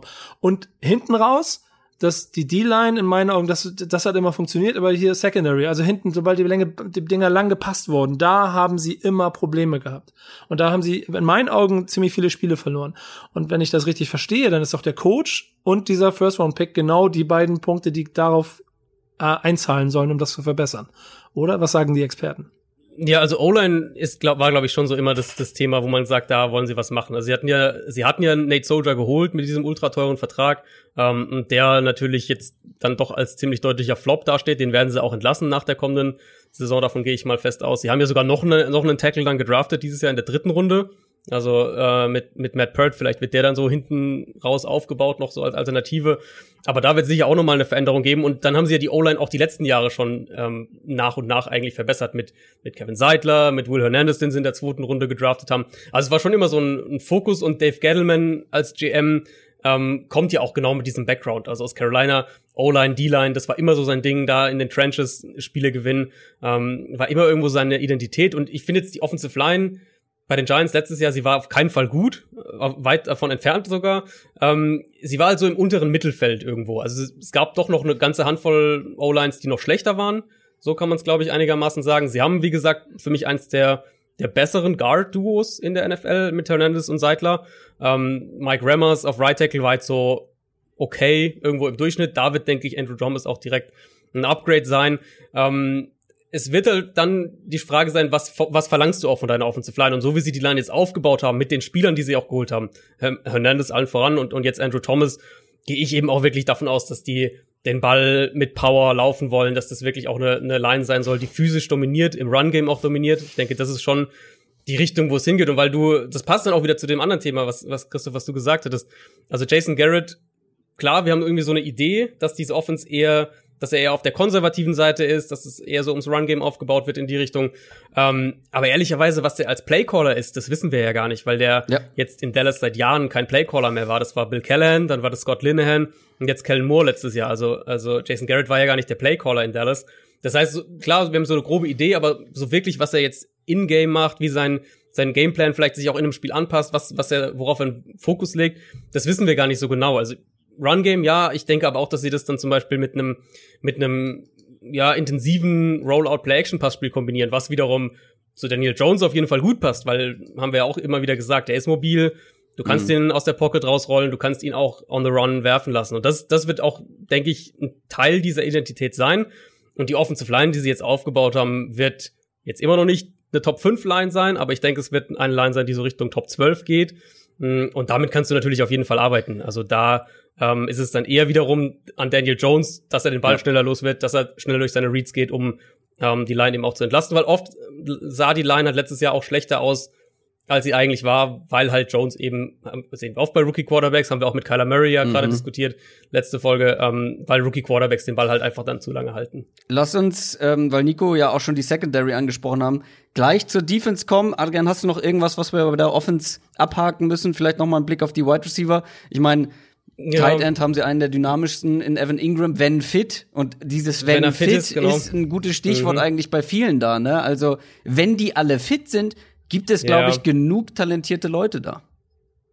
Also wir hatten ja im Vorfeld der letzten Saison eigentlich über das Thema ähm, Receiver-Gruppe auch gesprochen, dass sie halt viele Slot-Receiver, Kurzpasswaffen im Prinzip haben, aber halt nicht diese Field-Stretcher, diese vertikalen Waffen da war Darius Slayton mhm. natürlich eine mega Überraschung, muss man ganz klar sagen, als, als Fünftrunden-Pick, den hat man jetzt ja, also man wusste, dass der so ein Receiver-Typ ist, aber ähm, dass der so einen Impact haben würde, hätte ich auf jeden Fall nicht gedacht. Insofern auch wichtig für die Offense, weil ja eben Jones, das ist ja so das Ding mit ihm, er will den Ball ja auch tief werfen und das hat er ja auch teilweise ganz gut gemacht. Also das willst du ja eigentlich eher noch, ähm, eher noch, eher noch stärken aus Teamsicht. Da hat sich ansonsten aber nicht viel geändert, außer dass sich jetzt Slayton halt etabliert hat. Sie haben ja jetzt nicht viel im, im Wide Receiver Core gemacht. Ähm, am ehesten der Name, den man da noch sagen kann, ist Corey Coleman. Hm. Den hatten sie ja letztes Jahr geholt, hat sich dann das Kreuzband gerissen, die Saison verpasst. Den haben sie jetzt nochmal für ein Jahr gehalten. Ähm, das wäre dann schon fast so deine Nummer zwei, was das vertikale Passspiel angeht. Also klar, Shopper, Tate ähm, und, und auch Ingram ist so dein, dein Kurzpass Mitte des Feldes äh, Waffenarsenal. Aber wenn du halt wirklich vertikal gehen willst, dann hast du im Prinzip Slayton und dann für mich schon fast Corey Coleman und das, äh, da hätte ich mir vielleicht noch ein bisschen mehr gewünscht, dass man auch sagt, wir holen noch irgendwie so einen, einen potenziellen Impact Receiver. Darf ich mal eine Frage als, aus Fansicht stellen, die ihr mir vielleicht nochmal beantworten könnt, weil ich noch nicht so wirklich eine Antwort darauf gefunden habe. Warum ist OBJ eigentlich damals gegangen? Weil ich meine, hm. Superstar hm. in der Superstar-Stadt und äh, alle Leute erzählen irgendwie was davon, aber ich glaube die ganze Scheiße nicht, die ich gesehen und gehört habe. Weil es war eigentlich ja. eine, eine Lose-Lose-Situation für beide Seiten, habe ich das Gefühl, wenn ich mir die letzte Saison angeguckt habe. Ja, also ich meine, alles, was man von außen sagen kann, ist eben, dass, dass er wirklich weg wollte auch mhm. zu einem gewissen Grad. Ja, ähm, aber was ja. genau, was, was er aber auch so, so hot und cold war. Also das haben wir jetzt bei anderen Kandidaten viel, ich meine, wir sehen es jetzt gerade bei einem Jamal Adams, ähm, wir sehen es, wir haben es bei, bei Stephon Diggs in Minnesota auch ja. viel mehr gesehen. Was ich mir halt vorstellen könnte, ist eben, dass ein, dass ein Dave Gettleman an irgendeinem Punkt gesagt hat, ähm, ich habe ja, keine Lust auf das Drama, ja. so, ja. diese Richtung. Und dann kamen halt die Browns mit einem Angebot, was jetzt ganz gut war oder was fair war, sagen wir es mal so. Ähm, womit du aus, aus Giants Sicht natürlich, ich würde es immer noch nicht machen aus Giants Sicht, einfach weil ich sag, äh, dieser Receiver, dieser potenzielle Top 3 Receiver ist einfach so wertvoll. Ähm, aber wenn du ihn halt loswerden willst, dann guckst du auf das Angebot und sagst, okay, Das ist, damit können wir leben. Ähm, ja, das ist so meine wahrscheinlichste Erklärung. Der ist, der ist, der wäre, der hätte dann aber, wenn du jetzt sagst, Top 12 Offense könnten sie werden, der, der hätte der quasi den Unterschied gemacht, um halt auch ganz vorne ja, dabei zu sein. Ganz ne? klar, ja. Ganz klar. Nummer, Nummer eins Receiver ist halt wirklich das Thema auch. Also ja. wir haben es ja jetzt auch gerade, können wir nochmal die Parallele schlagen mit Arizona, wo du halt sagst, da kommt ein DeAndre Hopkins in diese Offense rein. Ja. Das wird diese Offense komplett verändern. Und ja, im Prinzip die diese Waffe fehlt mhm, den Giants. Okay. Die haben mehrere genau gute das. Nummer zweis, aber genau, die Nummer aber eins. Aber ich glaube, halt ich glaube, der Punkt mit äh, Dave Gettleman will keine, keine Diven im Team. Ich glaube, das ist mhm. auch so eine Sache, weil guck dir doch mal an, wen sie seitdem Dave Gettleman da ist so geholt ja, haben. Ja. Wo sind denn die, ja, stimmt die, allerdings auch, die verrückten Guys? Das sind doch alles jetzt eher diese, diese Vollblutprofis. Ein Golden Tate. Andrew Thomas, auch so ein, so ein ja, Thomas unspektakulärer, auch, safer Pick irgendwie. Daniel Jones, ich meine, da hätte man auch einen Dwayne mhm. Haskins Nee, war das dasselbe Jahr? Ja, doch, war dasselbe ja, Jahr. Dwayne Haskins, der jetzt in weniger Einsätzen eigentlich schon mehr Show gemacht hat. Ich erinnere mich da an die Szene, wo er ähm, eigentlich hätte wieder aufs Feld gemusst, aber mit den, mit den Fans ist, ja. gejubelt hat. Und Daniel Jones ist ja überhaupt nicht so der Typ. Daniel Jones ist ja so der nächste Eli ja. Manning, ruhig, introvertiert. Total. Und also sie haben ja gar keine, gar keine, wie nennt man das? Ja, diese charakterlich auffälligen Typen, also vor allem dann so auch mal bunte negativ. Vögelmäßig sowas. Ja. Bunte Vögel. Genau. Ja, aber sie, sie, sie, sie stellen so das Team auch mehr so danach zusammen, wo das Stadion steht und nicht, wo die, wo die Mannschaft ihr, ihr Zuhause hat. Aber es ist so mehr New Jersey Giants als New York Giants, was sie da aufbauen, so Jahre. Aber wenn das dazu hilft, äh, dazu führt, dass dann am Ende auch mal wieder Erfolge kommen, dann bin ich voll bei dem Weg. So. Ja. Und dann, das ist so ein bisschen auch, dass da aus der Entfernung, dann vertraue ich denen. Ich, ich habe gedacht, ey, wie kannst du den wegjagen? Du machst dich ja automatisch schlechter. Ähm, was sie jetzt hier aber aufbauen, ist halt kontinuierlich und wahrscheinlich sind sie, aber das ist ja Fazit nach am Ende, wie, mit wie viel sie zufrieden sein werden am Ende. Lass uns vor dem Fazit noch einmal auf die Defense genau. gucken. Du hast sie angesprochen. Ähm, was so dein Eindruck war, nämlich die Secondary, immer wenn der Ball lang ging, hatten sie Probleme. Sie haben und das hat mich auch sauer gemacht zwischendurch. Das war, das war, ey, das, ich hab, ey, das kann doch nicht euer Scheiß ernst sein, Mann. Ich habe das Spiel doch in der Hand und dann so einfach, aber naja. Ähm, sie haben jetzt eine junge Secondary, dann auch noch einen Xavier McKinney gedraftet, ähm, wirklich ein sehr talentierter Safety äh, mit sehr viel Potenzial, ein paar junge Typen auf Cornerback, die sie letztes Jahr schon geholt haben. Ähm, die Frage ist halt nur, wenn sich die jetzt alle positiv entwickeln, was ist mit der Front? Weil da, die springt mich für die kommende Saison erst so richtig an. Ich meine, da kann eine Secondary gut genug sein. Wenn die vorne an der Front, an der Defensive Line keinen Druck auf den gegnerischen Quarterback ausüben, ja, ja, irgendwann, genau. irgendwann musst du dich geschlagen geben.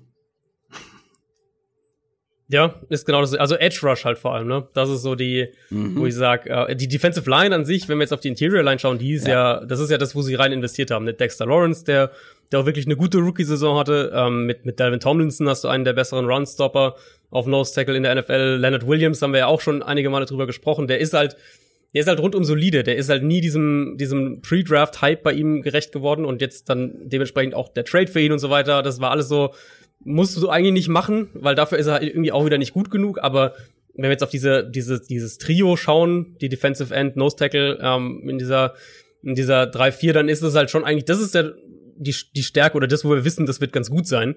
Ähm, Edge Rush ist halt echt ein Thema. Also Marcus Golden hat ja diesen, diesen Unrestricted Free Agent Tender bekommen. Dieser ganz obskure, wo du, du er kann zwar mit anderen Teams verhandeln, ähm, wenn er aber bis zum äh, 22. Juli ist es, glaube ich, oder Start des Training Camps. Ähm, wenn er dann noch ohne Team ist, dann könnte er in der kommenden Saison nur für die Giants spielen für 110 Prozent seines letzten Vertrags gehaltlich. Also da ist es gar nicht so unwahrscheinlich, dass der am Ende da bleibt, wenn der halt offenbar auf dem Markt nicht das findet, was er was er sucht. Und er ist ja immer noch auf dem Markt, aber ansonsten haben sie halt echt nicht viel. Mit, ja, Kyler Fackrell, der ist so ein eher so ein Nummer drei Rusher, würde ich jetzt sagen. Ähm, und Golden selbst ja auch, das ist ein guter Pass-Rusher, aber es ist jetzt keiner, der deinen Pass-Rush trägt. Da müssen wir nicht drum rumreden. Da sind einige No-Names, die den Pass-Rush ja. irgendwie wuppen sollen. Und da mache ich mir dann Sorgen, weil gerade diese junge Secondary, ja, die können sich entwickeln, ja, die haben Potenzial, äh, wenn man sich an Julian Love anguckt. Ähm, wie gesagt, Xavier McKinney, DeAndre Baker, ähm, ähnlich wie Quinton Dunbar letzte, letzte Woche wenn, das wenn Thema, wenn darf, er spielen ja. darf. Aber ähm, mhm. trotzdem, wenn du keinen Pass Rush hast, dann muss so eine junge Secondary einen großen Sprung machen. Da, darf ich mal eine Frage zwischendurch stellen, weil ähm, ich das, da, das habe ich nicht gehört, aber als oder ich fange anders an. Wie habt ihr vor Saisonbeginn der letzten Saison die Defense der 49ers eingeschätzt? Von vornherein klar, dass das eine Defense hm. wird, die die komplette Liga auseinanderpflückt? Nee, das nicht, aber eine, nee, die wahrscheinlich nee. eine starke Front haben wird, die einen starken Pass Rush haben wird, weil die hatten da ja ah. schon zu dem Zeitpunkt ein paar gute Leute und dann noch ein Nick Bosa, der ja schon also der galt ja schon als einer der besten Pass-Rushing-Prospects äh, im College. Äh, da haben wir uns, glaube ich, eher ein bisschen Gedanken gemacht über die Secondary. Da haben einigen Sprung gemacht, mhm. wenn ich so an Jimmy Ward zum Beispiel denke, ähm, auf Safety. Sherman Richard halt Sherman, Sherman hat sich noch mal wieder rehabilitiert. Hatten, also ja. die haben uns überrascht, die Front eher weniger. Und ähm, wie das jetzt bei den Giants aussieht. Also ich bin natürlich deutlich skeptischer bei den Giants jetzt als bei den 49ers. Nee, also versteh mich nicht falsch. Also, es geht nicht darum, okay, wir, wir sehen uns im Super Bowl. Ich, ich will in, in, Tampa, in Tampa die Giants sehen. Es geht mir nur so ein bisschen darum, weil ich schon immer das Gefühl habe, dass das so schwer einzuschätzen ist. Weil manchmal, also ich, mhm. ich, ich höre euch auch gerne zu und ich, ich nick immer und ich verstehe das immer alles und denke mir, ja, das stimmt schon, die Einschätzung. Und in der Saison passieren dann Dinge, warum auch immer, dann verletzt sich einer oder da kommt irgendwie ein Talent dazu und von dem niemand was auf dem Zettel hat, auf einmal verschiebt sich das komplette Gefüge. Und das finde ich so krass an diesem Sport. Ja. Ja, gerade Defense. Also insbesondere, wenn wir von, von, von defensiver Projection sprechen, ist es so schwer, weil es von, von Jahr zu Jahr halt auch viel instabiler ist. Also Offense kann man halt wirklich deutlich eher ähm, bestimmte Sachen auch prognostizieren, weil es ja, ja, auch viel mehr vom Quarterback halt abhängt. Ja. Das ist ja einfach so das Ding. Und du hast halt diesen, diesen einen Schlüsselfaktor und sagen wir mal, die, die Chiefs mit Patrick Mahomes, oder auch die Seahawks mit Russell Wilson, so diese Teams mit den Top-Quarterbacks, da ist halt so eine Baseline einfach da und du, die werden jetzt nicht komplett einbrechen, solange sich jetzt dieser Spieler natürlich nicht verletzt. Und, und defensiv ähm, sind es halt einmal viel mehr Rädchen, die zu, zu gleichen Teilen sozusagen ineinander greifen. Ja. Und wenn da halt dann irgendwo was nicht passt, dann, ähm, dann funktioniert das ganze Gesamtding nicht. Und Defense ist halt auch einfach abhängiger von der Offense, gegen die sie spielt. Also umgekehrt, Offense diktiert halt mehr und Defense reagiert mehr. In der Regel, wenn wir über, über große Sample Size ja, okay. sprechen. Das heißt, okay, da ist die Projection halt auch einfach, ähm, auch einfach schwieriger. Es ist ja grundsätzlich, äh, ich meine, wem erzähle ich das? Ähm, niemand hätte, glaube ich, gedacht, dass Werder Bremen wirklich äh, einen Spieltag vor Ende auf dem vorletzten. Schön wieder Salz. Drück, drück da noch mal rein. Schön wieder Salz. Niemand hätte gedacht, dass der HSV einen oh, Spieltag vor Ende Vierter ist. Also es ist ja, ja grundsätzlich natürlich in so einer Saison kann so viel passieren. Ich meine, überleg dir mal, was mir gerade eingefallen ist, als Adrian das erzählt hat mit den Defenses und wenn die Rädchen nicht ineinander greifen. Erinnert euch noch mal äh, an den Start der letzten Saison, was wir über die Ravens Defense gesagt haben. Ich habe eine ganz lange äh, Liste mit Stichpunkten geschrieben, was alles bei der Ravens Defense falsch läuft nach den ersten paar Spielen. da lief gar nichts zusammen. Die hatten Coverage Busts ohne Ende, haben dadurch fast Spiele regelmäßig aus der Hand gegeben. Und dann greifen die Zähnchen spielerisch, also da, da kamen ja keine groß anderen Spieler irgendwie, doch Marcus Peters kam noch mit später, äh, glaube ich, mit dazu, ne? Aber mhm. trotzdem, da haben dann die Rädchen ineinander gegriffen und schon ist das eine Top-Defense gewesen. Also gerade bei Defense ist so von Nuancen, so von auch einzelne Entwicklungen. Du hast die 49ers angesprochen, ähm, wie da eben diese individuelle Steigerung dann dazu geführt hat, dass diese ganze Defense einfach besser ist. Aber um jetzt auf die Giants zurückzukommen, ja, ja, da klar. müssen einige einen Sprung machen, da müssen sich einige positiv entwickeln. Ähm, die da sind. Ich meine, ähm, Adrian hat noch gar nichts, glaube ich, jetzt zur Secondary gesagt. Ich weiß, dass er da ein, zwei Spieler ganz spannend findet, aber trotzdem, die müssen, die müssen liefern. Ich würde sogar noch weiter rauszoomen, ähm, weil ehrlicherweise ist ja da, und da sind wir wieder auch bei der Coach-Geschichte, wir wissen ja auch noch gar nicht genau, was für eine Defense die spielen wollen. Also äh, Patrick Graham, den sie jetzt als, Offensive, äh, als Defensive Coordinator geholt haben, der war jetzt unter Brian Flores, dem Dolphins Head Coach, hat auch eine, eine Patriots-Vergangenheit. Eben Joe Judge, der jetzt auch von den Patriots natürlich direkt kam. Sprich, so die, die These, dass sich die Defense von der Grundidee her mal äh, an den, an den Patriots-Prinzipien orientiert, ist denke ich, die naheliegendste. Ob es dann so kommt, das muss man mhm. mal sehen. Aber die Offseason unterstreicht es ja auch. Also du holst James Bradbury, das war so der, der Nummer zwei Corner auf dem Free Agency Markt nach Byron Jones. Ähm, draftest eben Xavier McKinney, super flexibler Safety, den du eben, kannst du tief als Blitz Safety stellen, kannst ihn in die Box stellen, kannst ihn als so defensive Allzweckwaffe irgendwie auch einsetzen. Und das ist ja auch genau das, was die Patriots eben mit ihren Safeties machen wollen ähm, die, die hohe, oder auch mit der Secondary insgesamt, diese hohe individuelle Qualität, einmal auf Cornerback, dass du halt die Freiheit auch hast, wirklich Man-Coverage zu spielen und dann die Flexibilität eben auf Safety und dann erweitert sich das dann eben auf die, auf die Linebacker. Und da finde ich das Personal wirklich ganz spannend, weil Baker mhm. hatte jetzt keine gute Rookie-Saison, auf jeden Fall, aber hat sich auch gesteigert. Ähm, Julian Love, den mochte ich ja sehr letztes mhm. Jahr vor dem Draft. Den haben sie dann mehr auf Safety geschoben. Ähm, könnte aber jetzt auch wieder in, in den Slot rücken, wo ich ihn eigentlich am ehesten gesehen habe vor dem Draft, mit, mit McKinney jetzt, der ähm, der dann auf Free Safety starten könnte, neben Jabril Peppers, den sie ja auch noch haben. Also diese, diese Starting Five, die ich ja. mir da so vorstelle, eben mit, mit Baker, mit Peppers, mit, äh, mit Julian Love, mit Bradbury und mit McKinney, die ist eigentlich wirklich, das liest sich nicht so schlecht. Und klar, da reden wir jetzt mehr von, von Potenzial als von, was können wir irgendwie Eben, ernsthaft predikten oder genau. was kann man planen so. Genau, und ist halt auch wirklich jung. Aber zumindest, glaube ich, siehst du, wo die Reise hingehen soll. Ob es dann funktioniert, ist eine andere Frage, aber du siehst, was so der, in meinen Augen, was halt so der Plan ist. Und das ist eben die Defense über die Secondary aufbauen, in der Front mehr mit Blitzing, mehr mit, mit Flexibilität, mehr mit Pass-Rush-Paketen arbeiten. Genau, weil. wir lernen hier wieder richtig was für, für, für die Saison. Ich freue mich drüber. Ja, mein, mein größtes Fragezeichen ist dann eben, wie lange muss so eine, selbst wenn sie ihr Potenzial nahezu ausschöpfen oder sich alle irgendwie steigern und ähm, sich gut entwickeln. Xavier McKinney, wie gesagt, großer Fan. Ich glaube, wir mhm. beide hatten ihn als, als besten Safety der Draftklasse auf dem Zettel. Ähm, wenn man Simmons halt extra sieht, genau, ja. Gut, Simmons äh, ist äh, alles Mögliche. Ja, ich glaube, den hatten wir gar nicht als Safety eingeordnet, sondern als Linebacker. Nee, wir hatten ihn als Linebacker. Ja. Ähm, aber trotzdem, wenn kein Pass Rush da ist, wird's für jede Secondary der Welt schwierig und das ist eben das, wo ich mir Sorgen mache. Kommen wir doch mal zu einem zu einem Fazit oder zu einem Ausblick auf die kommende Saison. Nico, wenn du jetzt das, was du letztes Jahr erlebt hast, gesehen hast, mit dem verbindest, was jetzt in der Offseason passiert ist, was du gelesen hast, was du jetzt auch von uns äh, teilweise gehört hast, wenn du das alles zusammentust, mit welchem Gefühl gehst du rein? Was glaubst du, was ist ein realistisches Ziel oder was erhofft man sich aus Giants Sicht? Also, ähm, ich, ich, ich sehe ich seh da in dieser Liga immer solche Sprünge ähm, bei Mannschaften, die ähm, man manchmal vielleicht voraussagen kann, manchmal aber auch nicht. Und meine Hoffnung ist jedes Jahr wieder, dass die Giants zu diesen Mannschaften gehören, wo aus dem, äh, keine Ahnung, 5-11 ein 11-5 wird.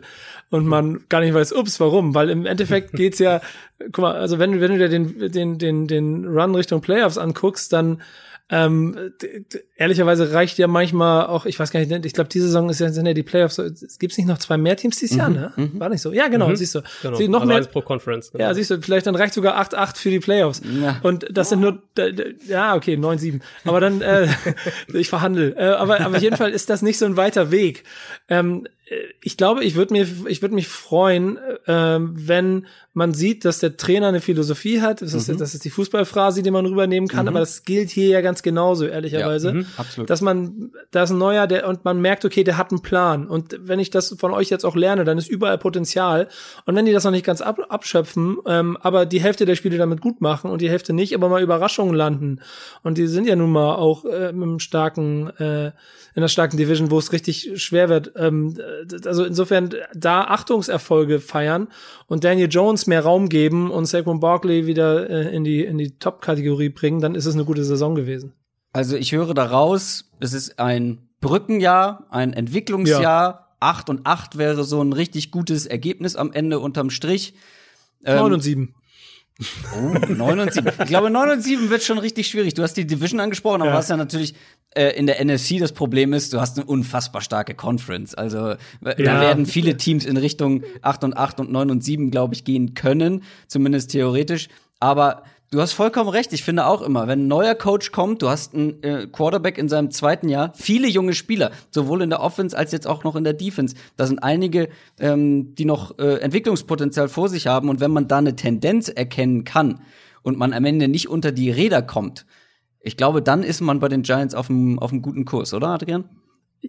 Ja, würde ich eigentlich auch so sagen. Das sagen wir ja auch bei bei äh, bei neuen Headcoaches. Ich glaube, bei den Panthers haben wir es auch ähnlich ähm, ähnlich als Prognose dann irgendwie oder als Aussicht so in die Richtung gesagt. Also für mich ist das vom, von dem, was ich da so sehe, auf dem Papier ungefähr, ist es so ein 6 und 10 Team. Das wäre so mein grober Tipp gewesen. ähm, Nico, lass mich nicht Geld zufrieden damit. ja, ich glaube, also ich glaube 7, 6 und 10, 7 und 9, das ist, das wäre so mein, mein äh, realistischer Best Case für die äh, Giants. Okay, krass.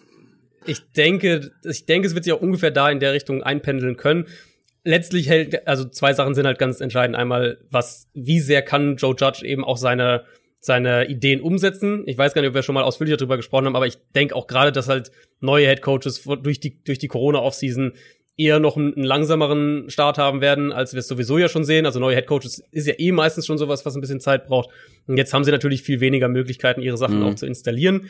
Das heißt, da wird sicher auch so ein bisschen der Saisonstart, könnte ich mir vorstellen, davon äh, betroffen sein. Und dann halt Daniel Jones. Also letztlich, wovon reden wir immer? Headcoach und Quarterback. Und, und letztlich sind das bei den Giants zwei riesige Wildcards.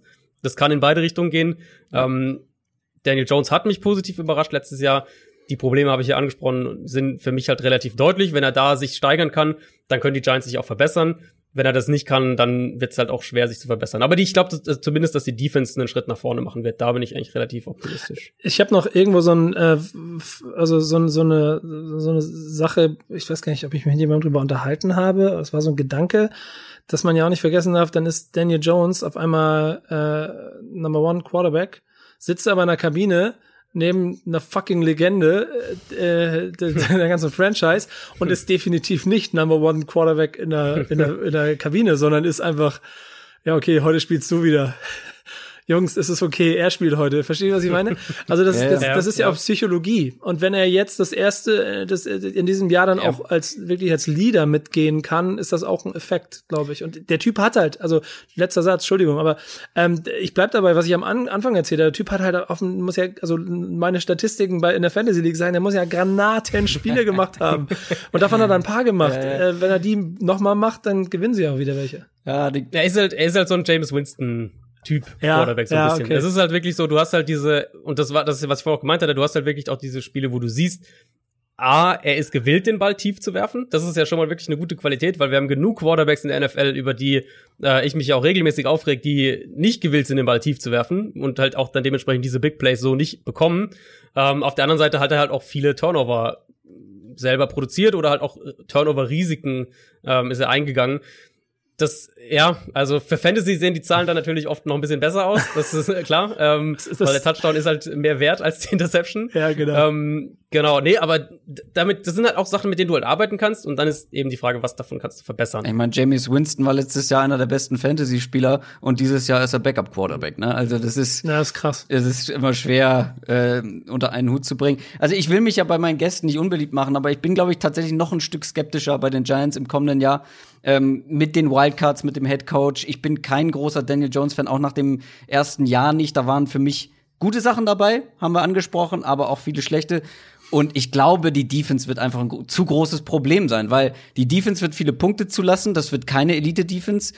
Und dann frage ich mich, wie die Offense, wo sicher Talent drinsteckt, aber dann auch noch ein Jason Garrett an der Seitenlinie steht, der halt wenig Risiko, glaube ich, äh, von Natur aus eingeht ähm, ob sie dann in, in wie vielen Spielen sie einfach mehr Punkte machen können, als sie müssen. Und ähm, das, glaube ich, wird sehr kritisch. Wenn, wenn sich das gut entwickelt, wie gesagt, Joe Judge, ich habe keine Ahnung, ähm, wie ich den einschätzen soll. Ähm, Jason Garrett sehe ich auch ein bisschen kritischer. Äh, weiß man, wenn man diesen Podcast hört. Also, äh, ich mache mir nicht große Sorgen. Ich glaube schon, dass sie sich insgesamt verbessern werden. Aber ja, gut, dann, dann wenn sie sich verbessern ja, werden, sind sechs Siege, ne? Gut. Vielleicht bleiben es auch ja, fünf. Von den, wollte ich gerade sagen, ähm, natürlich habe ich auch eine Moment äh, richtige Farbe äh, rot-weiß-blaue Brille auf hier. Das ist ja auch schon klar. ähm, aber ähm, diese Liga ist, also dass man, klar. da würde ich jetzt gerne mich länger mit euch unterhalten, aber das würde jetzt den Rahmen sprengen. Diese Liga finde ich so krass. Also ich mag, bin deshalb auch ein riesengroßer NFL-Fan und vor allen Dingen in den letzten Jahren auch noch wieder mehr da reingestiegen, weil Fußball mich halt hart nervt weil ja. dieses, hm. ja, weil, weil einfach dieses Machtverhältnis ist ja, ein ja, anderes. Total. Ja, mhm. eben, und weil, also Fortuna Düsseldorf kann, äh, gewinnt fast nie gegen Bayern München. Aber die Miami ja. Dolphins gewinnen dann letztes Jahr, hm. äh, war das letztes Jahr, weiß ich nicht, gegen, gegen die Patriots. Gegen weißt Patriots, du, also die, die Leistungsdichte in dieser Liga ist einfach so unglaublich eng und das macht's ja auch so, so attraktiv. Ja, vor allen Dingen, du, du brauchst ja, du spielst eine scheiß Saison, ich weiß jetzt nicht mehr, aber es ist, ich habe das die letzten Jahre immer mal beobachtet. Du spielst eine scheiß Saison, hast, äh, stehst bei 2,14, dann machst du in einer, in einer Pause was und auf einmal machst du einen Wahnsinns-Run, spielst du vielleicht Playoffs und da reißt du dann jemanden um und stehst auf einmal irgendwo sogar im Conference-Finale. Ja. Und das gibt's halt in keiner, also kaum einer anderen Sport, also in kaum einer anderen Sport ja. so wie hier. Und das ist natürlich dann immer die Hoffnung. Ihr, ihr seid mehr Experten und äh, ihr, ihr habt die, die, äh, die Lines auch mehr im Auge Auge als ich. Bei mir ist es mehr Wunschvater des Gedanken, ihr werdet wahrscheinlich recht haben. Und wenn nicht, dann komme ich wieder und mache. Auf jeden Fall.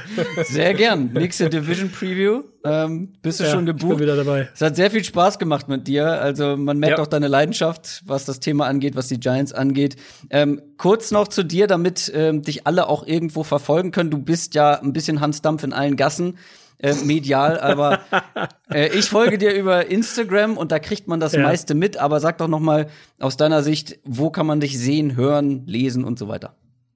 Ja, also der, also das ist ja um es kurz äh, ganz schnell auszuholen, aus dem Hip-Hop angefangen und wenn du Hip-Hop-Fan bist, dann hast du das eh schon mitgekriegt. Ansonsten ja. ist der Backspin YouTube-Kanal mhm. äh, das, das Mecker, wo du meine insgesamt über 1000 Interviews, die ich in, in 20 Jahren geführt habe, dir nochmal alle angucken kannst. Wenn du damit durch bist, gehst du dann zu Rocket Beans rüber und guckst dir alle Bundesliga-Folgen der letzten fünf Jahre an. auf jeden Fall. Ähm, und wenn du dann äh, Bock hast, mir auf Instagram zu folgen, dann passiert genau das. Denn ich, ich bin die letzten Jahre äh, ich sage immer, Rap habe ich so ein bisschen durchgespielt, dabei meine Leidenschaften miteinander zu verbinden. Und dazu gehört Fußball, Hip-Hop mit in den Fußball zu nehmen, Football, was auch eine wahnsinnige Energie hat und vor allen Dingen, ihr habt hier ja immer ein bisschen durch Leute wie mich die Fansicht dabei und genau die, die kann man auch noch, die, die muss man noch mehr in noch mehr Leben einhauchen. Da sind wir gerade erst am Anfang, glaube ich, in diesem, in diesem Land auch, der, zu, zu zeigen, was für ein insgesamt ein krasses Event und was für ein, was für ein Happening dieses Ganze ist, dieses Spiel, ja. wie viel Spaß das macht. Und das ist so ein bisschen meine Passion, diese Welten zu verbinden. Also mein Instagram-Account ist da schon das Zentrum, auf dem wird man alles mitkriegen. Sehr gut. Dann ähm, drücke ich dir die Daumen, nicht nur für all deine Projekte, die aber sowieso schon mhm. sehr gut laufen, sondern natürlich auch für Werder Bremen am Wochenende. Ähm, es hat sehr viel Spaß gemacht, würden uns freuen, wenn du wieder kommst. Mach's gut. Bis denn. Wir sehen uns nächstes Jahr. sehr schön.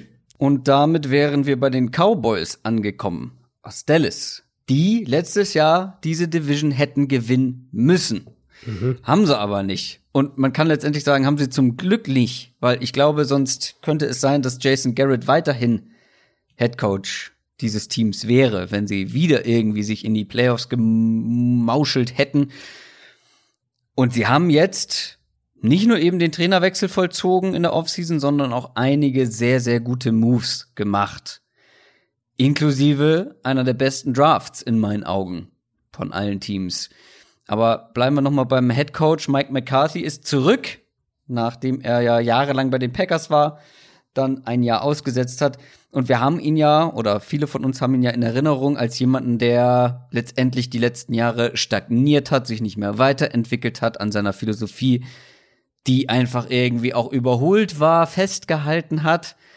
Jetzt hört man aber sehr viele Berichte darüber, dass er sich in seiner freien Zeit, in seinem Sabbatical, ähm, hm. sehr viel mit so Sachen wie taktischen Trends in der NFL beschäftigt hat, dass er sich mit Analytics intensiv auseinandergesetzt haben soll. Und ich glaube das tatsächlich, weil, also sowas musst du ja nicht erzählen. Also sowas musst du dir ja nicht ausdenken. Ich glaube auch nicht, dass du dir sowas ausdenken musst, um einen neuen Job in der NFL zu bekommen. Aber ich könnte mir schon vorstellen, weil er ja damals auch bei den Packers als jemand ähm, ja reingekommen ist, der ja auch gewisse Dinge revolutioniert hat oder auch einen neuen Wind mit reingebracht hat. Mhm. Das kann man sich gar nicht mehr vorstellen, wenn man das Ende kennt. Aber ich kann mir schon vorstellen, dass Mike McCarthy äh, vielleicht mit der ein oder anderen neuen guten Idee auch kommt. Also das will ich auf keinen Fall ausschließen. Ich glaube schon, dass da auch einiges an, äh, an guter Medienarbeit geleistet wurde, sagen wir es mal so. Und da äh, viel auch gut viel auch gut verkauft wurde. Du hast recht, man muss es nicht machen, aber natürlich positionierst du dich damit auch in einer gewissen Art und Weise. Und letztlich hat er ja den, den lukrativsten Job gekriegt. Das äh, muss man ja auch, sagen. Also der Cowboys Head Coaching Job ist ja halt mit Abstand das lukrativste, was jetzt so dieses Jahr offen war. Ähm, also ich will es auf keinen Fall ausschließen. Es wäre den, den Cowboys-Fans zu wünschen, dass das auch, dass das stimmt. Ähm, was eben finde ich, irgendwo Grund für Optimismus gibt, ist, ist, dass sie Kellen Moore behalten haben. Das heißt, er ja. hat da nicht gesagt, ich gehe da rein und äh, mach da mein Ding und fertig, sondern man er, er öffnet sich schon mal in diese Richtung auf jeden Fall. Also gehen ja davon aus, dass, dass der nicht Kellen Moore behält, um ihn dann zu ignorieren, sondern dass da, dass er da auch wirklich dann den Input haben will. Sprich, da ist schon mal so eine, so eine, so eine Stimme, die ihn dann vielleicht auch mal hier und da in eine andere Richtung zieht. Das kann auf jeden Fall nicht schaden, würde ich jetzt mal behaupten. Und klar, dann muss die Hoffnung irgendwo sein, dass du einen, einen Coach hast, der einmal auf der einen Seite einiges an von den, von den Basiselementen West Coast Offense eben auch weiterführt, was, was unter Jason Garrett auch da war und was die letzten Jahre in Dallas auch gegeben war und das dann im Idealfall halt weiterentwickelt und modernisiert. Und das war ja so das Thema eben mit Dallas, was wir letztes Jahr auch hatten, Anfang der Saison. Da waren sie dann so ein paar Spiele mal, wo wir, wo wir auch über sie geschwärmt haben, äh, wo diese Offense wirklich deutlich besser auch aussah. Ist dann wieder so ein bisschen in, in den alten Trott zurückgefallen, aber das Potenzial, um auch wirklich eine, eine moderne und hochexplosive und, und high-scoring Offense aufs Feld zu bringen, das ist ja absolut gegeben. Naja, und wenn du sagst, in den alten Trott zurückgefallen, ich glaube halt schon, dass Jason Garrett da eine entscheidende Bremse in das dem ganzen Konstrukt sein. dann Aber war, weil das sah ja auch Klar. Also Mhm. ist Spekulation halt natürlich letztlich, wissen wir nicht sicher. logisch. Aber klar, das kann. Aber es kann sah schon sehr sein. nach dem aus, was wir vorher auch immer von Jason Garretts Genau, Offenses gesehen haben. Weißt du? Es war jetzt nicht das, was am Anfang der Saison war, Mhm. wo sie deutlich andere Dinge ja auch gemacht haben. Aber wenn du die Offense ähm, schon so ansprichst, da sind ja echt viele Di gute Dinge einfach, einfach geschehen. Mit Mary Cooper, den man, ja gut, kann man das als gute Sache äh, abstempeln. Er bekommt sehr viel Geld. Sehr, sehr viel Geld. Hat man noch CD Lamb im Draft geschenkt bekommen. Michael Gallup. Ähm, wir haben in den News jetzt schon über Dak Prescott gesprochen. Das ist ja auch eine ganz entscheidende Personalie in dem Ganzen. Mhm. Franchise Tag unterschrieben. Ich finde auch, ja, man kann darüber diskutieren, wann bekommt er seinen Deal, was für einen Deal bekommt er. Aber für mich viel spannender ist ja, inwiefern er sportlich noch eine Wildcard ist, weil wir haben jetzt mehrere komplett unterschiedliche Saisons gesehen. Wir sehen auch immer wieder komplett unterschiedliche Spiele. Er sieht manchmal aus wie ein unfassbar guter Quarterback, hat dann aber auch wieder Spiele mit dabei, wo er seltsame Entscheidungen trifft. Also inwieweit ist jetzt ein Dak Prescott noch eine Variable in dem Ganzen?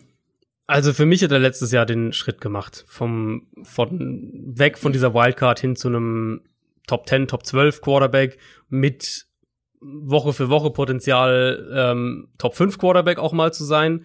Ich glaube nicht, dass er das konstant wird in der NFL. Ich glaube nicht, dass er ein, ein äh, jährlicher Top 5 Quarterback irgendwie oder auf eine Saison gesehen Top 5 Quarterback dann sein wird. Aber der, dass er letztlich irgendwie doch immer sich irgendwo um diesen Platz 6 bis 10 irgendwo da äh, einpendelt. Ich, das, das, diesen Schritt hat er für mich letztes Jahr gemacht. Klar, man kann sagen, ähm, das muss er noch bestätigen. Das finde ich irgendwo auch fair.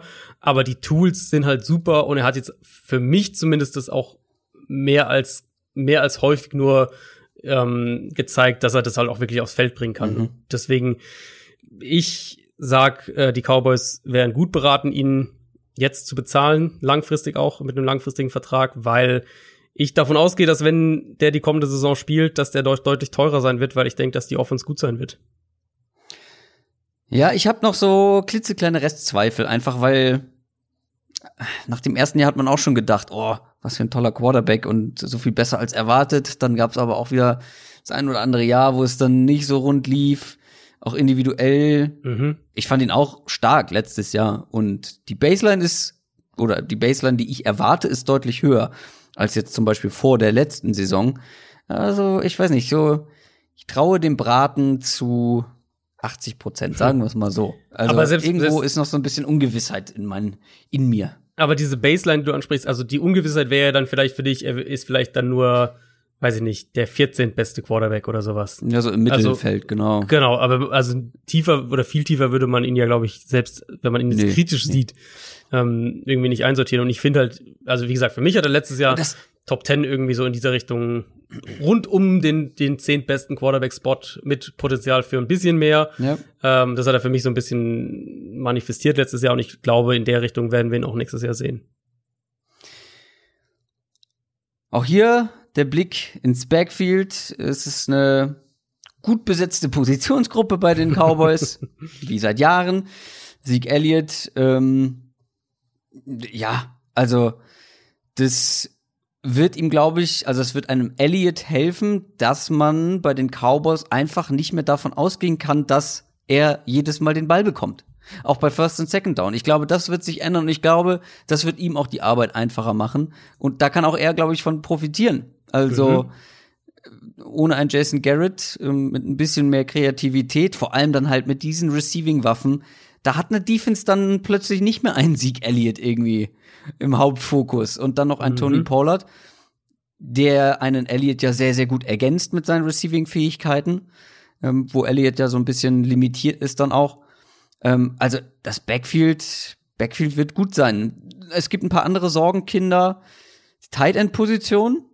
Ja. Ähm, Jason Witten weg. Ja, der war alt. Ja, der war alles andere als dynamisch, aber der hat ordentlich Targets gesehen und vor allem auch in der Red Zone war er nicht ganz, ganz unwichtig. Und Blake Jarvin muss da jetzt, muss da jetzt ran, weil sonst haben sie da nicht hm. weiter für, für großartigen nee. Ersatz gesorgt.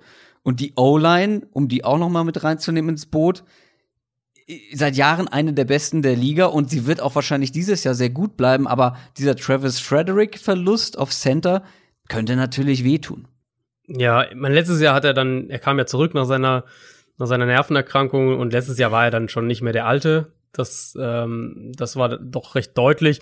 Er war immer noch ein, ein solider Center, aber halt nicht mehr dieser Elite-Center, der mhm. davor eigentlich seine Karriere über war in Dallas. Insofern jetzt im Vergleich zur letzten Saison ist dann das Downgrade zu wahrscheinlich Joe Looney, ähm, wenn die nicht direkt ihren Viertrunden-Pick Tyler Biadisch dieses Jahr starten lassen wollen, ist das Downgrade wahrscheinlich jetzt nicht so krass, wie es in einem anderen, einem anderen Jahr gewesen wäre.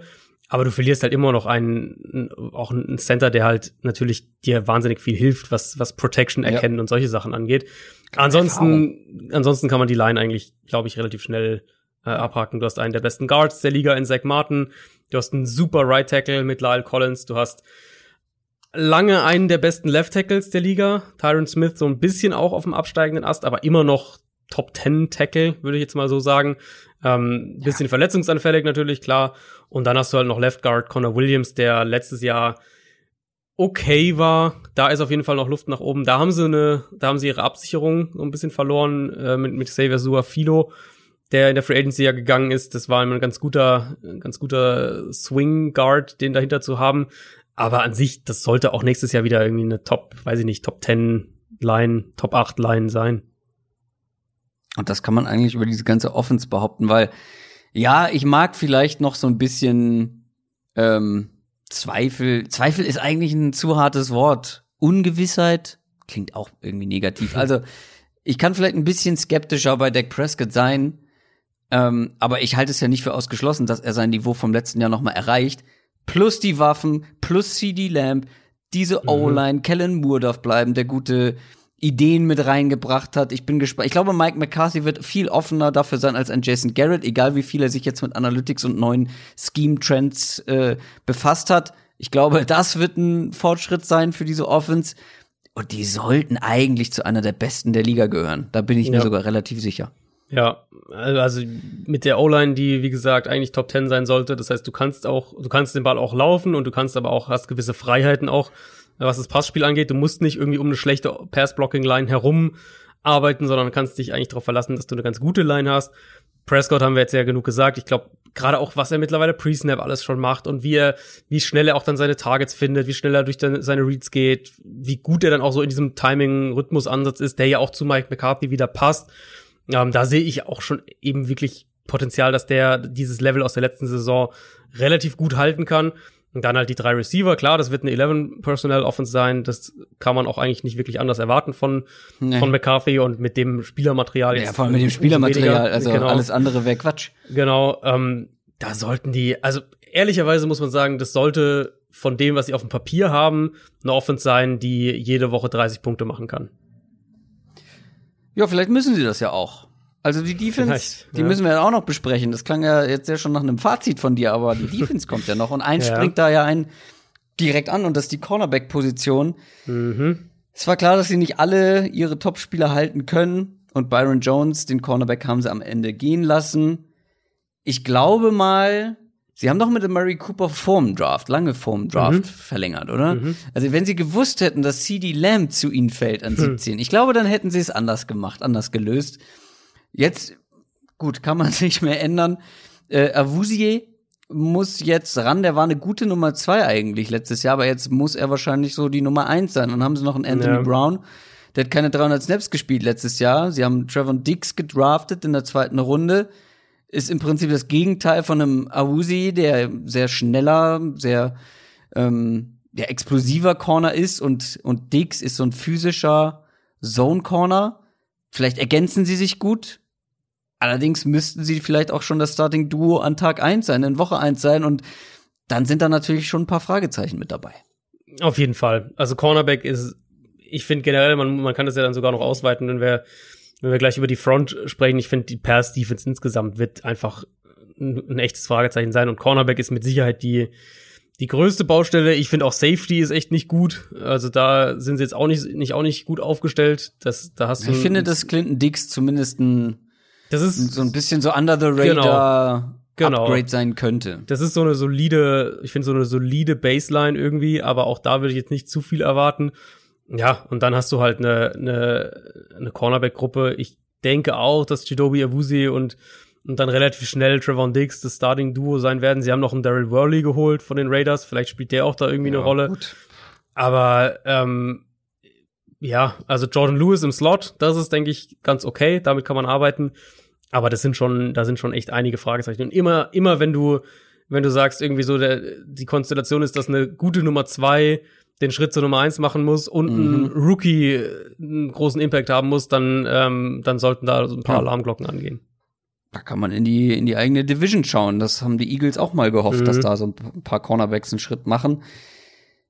Ähm, ja, du hast die Front angesprochen. Ja, ich finde, das ist, gibt Positives und Negatives, ne? Also, du hm. hast einen DeMarcus Lawrence nach wie vor. Ja. Du hast jetzt einen Gerald McCoy geholt, du hast einen Don Terry Poe geholt und einen Neville Gallimore gedraftet, den mochte ich ja sehr mhm. ähm, vorm Draft. Gerade was seinen Pass Rush, seine Pass Rush Qualitäten angeht. Allerdings McCoy, Poe und Gallimore drei, die Inside spielen. Die ja. eher auf der Defensive Tackle Position spielen. Die, der Haken ist natürlich die Nummer zwei gegenüber von DeMarcus Lawrence. Da hatten sie einen Robert Quinn, der hat einen guten Job gemacht, der ist mhm. weg. So richtig ersetzen kann ihn da eigentlich niemand. Sie haben in der fünften Runde einen Bradley Anay, heißt er so? Anay? Mhm. Anay, ja. Er ist ein spannender Typ, gar keine Frage. War ein super Pass-Rusher im College. Ich glaube, ich habe mir aufgeschrieben, einer der konstantesten Pass-Rusher im College, der immer solide geliefert hat, aber ist halt auch eher einer, der über sein Speed kommt, wenig über Power und da gibt es dann auch Fragezeichen, ob er überhaupt die Power hat, so ein durchgängiger Pass-Rusher in der NFL zu sein oder eher so ein situativer, der mal reinkommt. Ähm, also das ist natürlich schon eine Frage. Ich bin halt relativ optimistisch, was ähm, was die Interior Line angeht, plus ja, DeMarcus ja. Lawrence, aber die eine Seite ist halt so ein bisschen ja im Vakuum fast. Ich, also ich finde halt die Ressourcenverteilung irgendwie so ein bisschen kurios, dass du eben McCoy holst in der Free Agency, Dontari Poe holst in der Free Agency, der jetzt ja eigentlich auch wirklich eher an dem Punkt seiner Karriere eher der Run-Stopper ist und nicht mehr ja. so der, der auch wirklich als Nose-Tackle-Pass-Rusher großen Impact hat. Ähm, nachdem du letztes Jahr schon in der zweiten Runde Tristan Hill auch geholt hast für den Defensive Tackle und dann halt jetzt nochmal in der dritten Runde Neville Gallimore. Und dann hast du aber, also im Prinzip hast du ja jetzt zwei Leute in der Free Agency geholt, einen letztes Jahr zweite Runde, einen dieses Jahr dritte Runde gedraftet. Und auf Edge, klar, Lawrence ist gut, aber Robert Quinn war in meinen Augen letztes Jahr der bessere Pass-Rusher von den beiden. Und den hast du halt irgendwie gar nicht ersetzt auf Edge. Also da sehe ich zumindest, wenn nicht, wenn nicht wirklich der Plan ist, und das wäre ein ziemlicher Harakiri-Plan, dass irgendwie Alden Smith da einen Impact hat und ähm, man hofft, dass der sauber bleibt und dass der auf dem Feld ble bleibt und auch wirklich ähm, nochmal sein Potenzial abruft. Ähm, ansonsten finde ich, ist halt Edge echt dünn und ich klar, das sind Poe, McCoy, das ist irgendwie, das ist in Ordnung. Also das ist auf jeden Fall, das wird keine Schwäche sein. Aber ich weiß jetzt halt auch nicht, ob du dich oder inwieweit du dich darauf verlassen solltest, dass da jetzt so der, der mega Pass Rush draus entsteht. Und wenn ich mir halt die Secondary anguck, dann brauchst du ja mhm. eigentlich eher wirklich einen guten Pass Rush als einen, der vielleicht ganz in Ordnung sein kann. Und im Moment sehe ich halt eher so diese zweite Kategorie in Dallas. Ja. Du, die die Cowboys werden viele Punkte liefern, ja. offensiv und defensiv wahrscheinlich. Ja. Ähm, die Linebacker können wir, glaube ich, schnell abhaken. Also Leighton Fanarash und Jalen Smith. Die beide müssen vielleicht wieder individuell eine kleine Schippe draufpacken. Das war letztes Jahr nicht so das Elite-Level, was wir gewohnt waren. Fanarash hat auch nur ein paar Spiele gemacht, also nicht alle zumindest. Ja, war dann verletzt, verletzt und hat mhm. vorher auch nicht so überzeugt. Aber ich glaube, das ist keine Problemstelle in dieser Defense. Da gibt es andere Punkte. Und wie du schon sagst, also die Offense kann, sollte wahrscheinlich jede Woche 30 Punkte machen, aber vielleicht müssen sie auch jede Woche 30 Punkte machen. Ähm, letztendlich müssten sie aber natürlich die Qualität haben, um in die Playoffs zu kommen. Ich meine, ja, ja, da ja. sind ein paar Fragezeichen in der Defense, aber trotzdem sind da ja immer noch ein paar echt gute Spieler dabei und ähm, ich glaube, das kannst du dann vielleicht hier und da kaschieren und gerade mit dieser Offense, ich meine, ist ein schlechter Vergleich irgendwie, aber die Chiefs, also würden wir, wenn du jetzt noch mal an die vergangene Saison denkst, vor die vergangene Saison gehst und würdest du sagen, mhm. die Defense der Cowboys jetzt auf dem Papier ist besser als die letztes Jahr der Chiefs vor der Saison? Mm, ich würde sagen, die, wenn wir es so eins zu eins vergleichen, dass die Chiefs die bessere, den besseren Pass Rush halt, halt hatten. Also, dass sie halt, dadurch, dass sie ja Frank Clark mhm. noch geholt haben, Chris Jones, Frank Clark, ähm, hatten dann noch Oke vorgeholt. Ich hätte jetzt gesagt, auf dem Papier, die Chiefs hatten einen besseren Pass Rush. Ähm, und die deutlich besseren Safeties natürlich. Das, das okay, ja. spricht definitiv für Kansas City. Dallas hat die besseren Linebacker. Ähm, Dallas hat finde ich, mehr Potenzial auf Cornerback, aber halt auch weniger, wenig, eine niedrigere Baseline als das, was die mhm. Chiefs zum gleichen Zeitpunkt letztes Jahr hatten. Ja. Ja, also bin sehr gespannt ähm, auf die Cowboys. Ich hoffe, sie machen Spaß. Ich bin zumindest sehr das glaube ich, euphorisch. Ja. Ich habe richtig das Bock auf die Cowboys nächstes Jahr. Hm. Ähm, klar mit also mit der Offense. Äh, das wird schon schön, glaube ich. Ähm, glaube ich auch. Klar, da muss man gucken ob die Defense dem, dem Ganzen irgendwo in irgendeiner Form Strich durch die Rechnung macht oder ob sie ja, das, ja. ob es dieses Jahr noch nichts wird. Aber ich glaube, ähm, da sind ja auch jetzt viele Junge auch noch mit dabei und man hat hoffentlich dann mit so Säulen wie Prescott und Cooper langfristig verlängert. Und ich glaube, dann kann man auch diese, ja, diese einzelnen Positionsgruppen, wo es noch ein bisschen wackelig, kann man, wackelig ist, kann man die auch noch adressieren. Mhm. Vielleicht ist dieses Jahr noch nicht der ganz große Wurf möglich. Vielleicht gibt's dafür zu viele Löcher, aber ey, die, die, die Grundvoraussetzungen sind natürlich hervorragend. Was halt eben auch für eine Defense oder was eine Defense dann echt auch helfen kann, und das, den Effekt haben wir ja auch bei Kansas City dann letztes Jahr gesehen, ist eben, wenn du so eine starke Offense hast und du halt ja. selbst viel punktest und umgekehrt dann eben die gegnerische Offense auch viel punkten muss und an irgendeinem Punkt im Spiel wird's dann, wird der Gegner dann auch eindimensionaler, muss den Ball mehr werfen.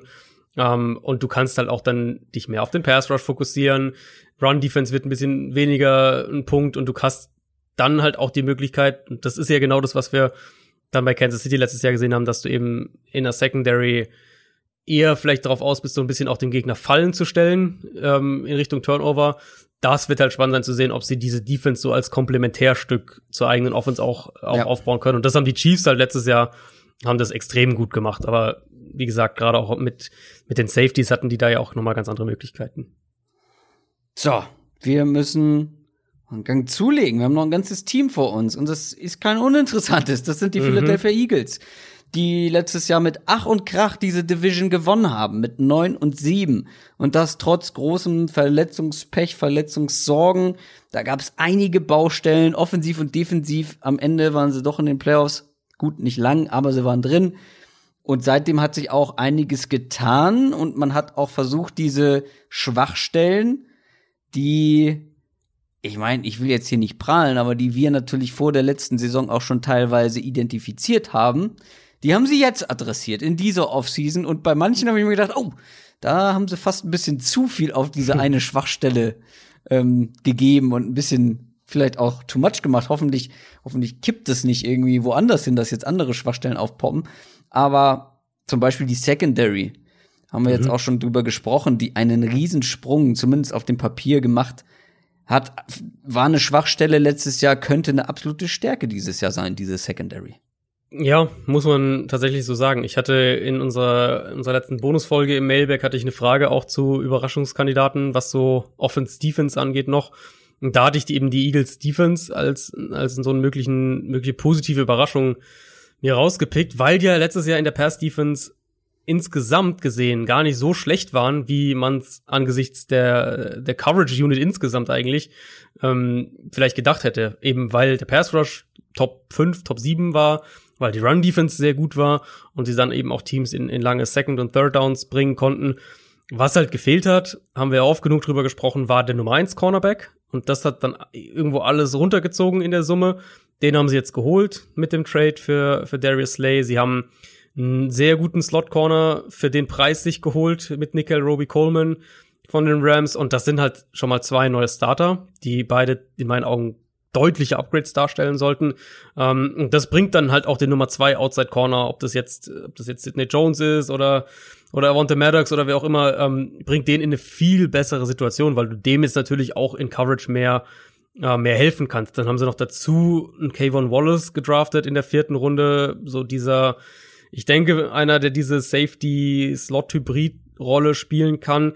Also von der Cornerback-Gruppe, ich habe mich das dann auch gefragt, als ich jetzt die Eagles vorbereitet habe, von der Cornerback-Gruppe insgesamt betrachtet, sind mir eigentlich nur die Dolphins eingefallen, die noch einen krasseren Sprung gemacht haben im Vergleich zum letzten Jahr, als das, was ich, ähm, was ich bei den Eagles da sehe und erwarte. Und wenn wir das halt mit der, mit der Front kombinieren, die ja letztes Jahr schon echt sehr, sehr gut war, dann in meinen Augen Potenzial für eine Top 10 Defense und, und vielleicht sogar mehr ist hier absolut gegeben. Ähm, wenn wir noch mal kurz bei der Front bleiben. Ich glaube, bei den Eagles war ja immer so das Thema, Linebacker ist jetzt nicht die allerwichtigste Position, mhm. aber das wird sie mit dem Spielermaterial wahrscheinlich auch nicht werden, oder? nee, das ist richtig. Also Linebacker wäre ganz klar das größte Fragezeichen. Sie haben ja auch da die, die Leute, die sie dann immer hatten, die haben sie dann ja immer auch abgegeben. Mit Jordan Hicks weg, mhm. jetzt Nigel Bradham weg. Ich vermute, dass, dass Nathan Gary jetzt da eine Chance bekommt. TJ Edwards hat letztes Jahr so in, hier und da mal geflasht, ähm, aber auf dem, auf dem Papier sicher die, das mit Abstand größte Fragezeichen für, für dieses, ähm, wenn wir diese Eagles Defense anschauen, aber für das Gesamtkonstrukt der Eagles Defense eben auch der unwichtigste Part und deswegen ja, da, das das sieht nicht so doll aus auf dem Papier, aber ich glaube, es wird halt auch nicht ähm, es wird halt auch nicht entscheidend sein. Und wahrscheinlich werden wir da dann auch so jemanden wie ein Kayvon Wallace ähm, häufiger mal auftauchen sehen auf dem Linebacker-Level. Ja, und in Sachen D-Line hat sich im Vergleich zu letztem Jahr, also wenn ich jetzt einfach nur mal so einen Blick drauf mhm. werfe, ähm, kaum was getan, ne? Naja, sie haben halt Javon Hargrave geholt. Das ja, genau. Javon das, Hargrave, genau. auch nochmal ein Upgrade. Das ist der, der halt Aber äh, Timmy Jernigan ersetzt. Ähm, denke ich, also was ich auch nicht erwartet hatte unbedingt, dass sie da noch mal so viel Geld äh, mhm, und so viele stimmt, Ressourcen ja. reinstecken. Aber der hat halt letztes Jahr in Pittsburgh auch noch mal echt, gerade auch als Pass-Rusher, einen, ja. einen Schritt nach vorne gemacht. Und dann ist da ja natürlich auch noch ein Malik Jackson, der letztes Jahr äh, sich ja direkt im ersten Spiel am Fuß verletzt hat und den Rest der Saison verpasst hat. Stimmt. Der ähm, jetzt einfach deine Nummer drei halt ist in der Rotation in der Interior Line. Ja, da haben wir, doch letzte, haben wir letzte Offseason doch noch äh, gelobt, diese ja, Verpflichtung, ja. und gesagt, genau. boah, der macht diese, diese Defensive Line noch stärker. Und genau. stimmt, und jetzt ist ja auch noch da. Hast du da echt halt so ein, so ein Trio natürlich mit, mit Fletcher Cox, Top 3 Defensive Tackle in der NFL, ähm, Javon Hargrave daneben. Ich denke, das sind die klaren Starter und Malik Jackson kann dann hier und da immer reinrotieren. Also das ist natürlich schon absolute Top-Qualität und dann Barnett und Graham auf den auf den Endpositionen, die letztes Jahr beide über 45 Quarterback Pressures hatten. Also die D-Line ist halt so stark, dass sie diese Defense auch tragen kann. Ja. Im Vergleich aber zum letzten Jahr muss sie es halt nicht mehr so, so sehr machen. Deswegen, ja. Ähm, ja, Eagles Defense sieht sehr, sehr gut aus. Ich würde vielleicht noch ganz kurz Safety ansprechen, einfach weil, weil Malcolm Jenkins da natürlich fehlt jetzt. Der, mhm. der ist ja gegangen nach New Orleans. Also da so dieser zweite Safety-Spot neben Rodley McLeod, das wird noch mal ein Thema sein. Jalen Mills soll ja mehr auf Safety eingesetzt werden, aber das ist natürlich auch ein Experiment. Also ähm, so der Strong Safety ja, gut, Spot. Auf Cornerback war auch ein Experiment. ja, das stimmt. Das stimmt allerdings. Ähm, genau. Also Strong Safety Linebacker. Das sind so die die Fragezeichen. Aber das sollte eine wirklich gute Defense wieder sein jetzt dann.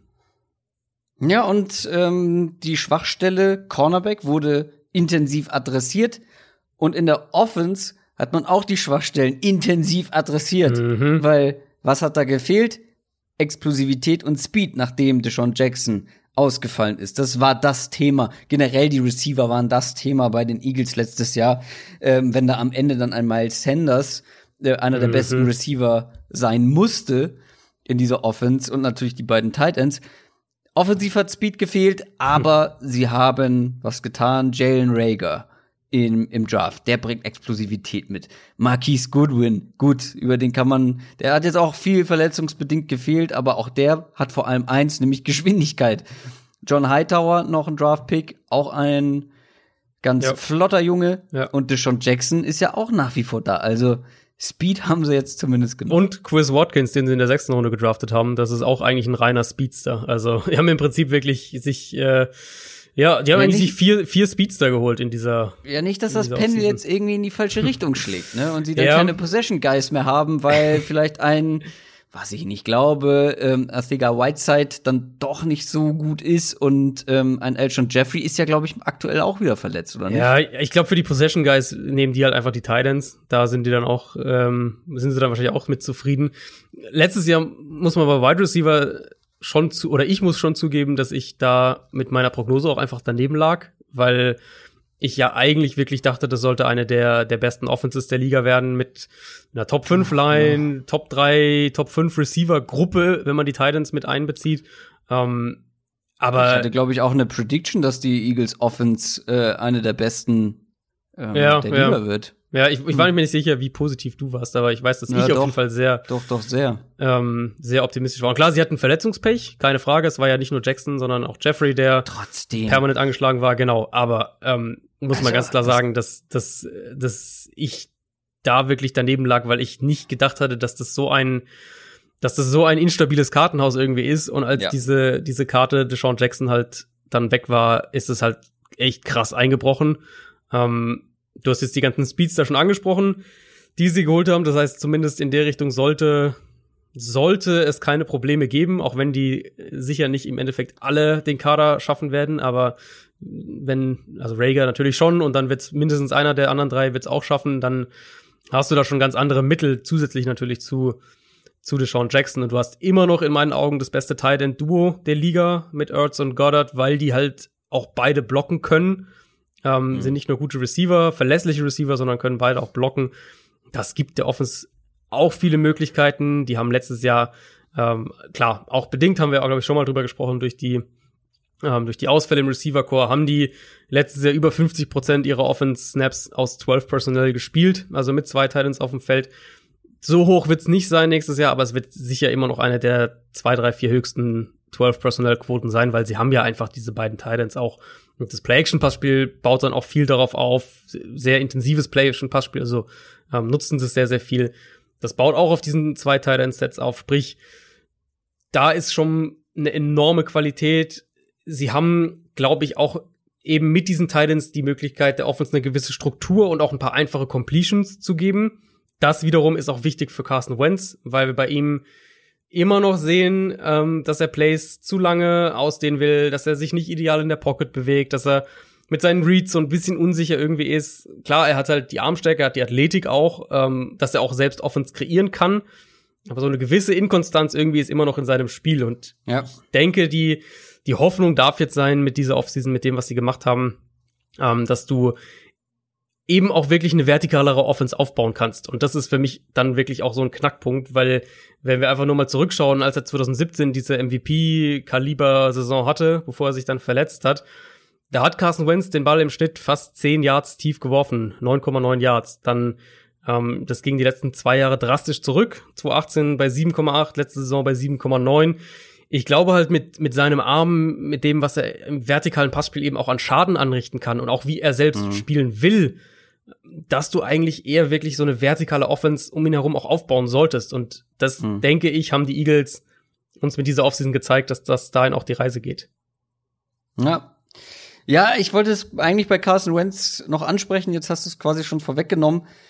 Ja, der hat letztes Jahr unter, unter schwierigen Umständen eigentlich gute Leistungen erbracht und hat mhm. ja diese, diese Offense auch noch dann irgendwie in diese Playoffs gewuppt. Ja aber irgendwie so Inkonstanz ist auch nach wie vor ein Thema einfach bei ihm, von Spiel zu Spiel. Genau, ist immer noch ein Thema und man muss natürlich die Umstände berücksichtigen, ganz klar, was mit was er dann letztes Jahr gearbeitet hat, da ein Greg Ward, der da irgendwie da noch aus dem Nichts kommt ja. und irgendwie so dein Nummer 1 Receiver plötzlich ist, du hast schon Miles Sanders ja, angesprochen. Absurd. Genau, Miles also Sanders echt. Ähm, das das ist natürlich auch schwierig, keine Frage, aber er hat jetzt halt auch selbst wenn man die Umstände als, als Bonus ihm gut schreibt oder wie auch immer, ähm, waren immer noch individuelle Fehler bei ihm drin. Und das ist ja, das sind ja, was ich jetzt gerade gesagt hatte, eben, das sind ja mehr Grund, grundlegende Sachen in seinem Spiel, die halt auffallen. Und die ähm, werden dann natürlich von schlechten Umständen noch stärker hervorgehoben.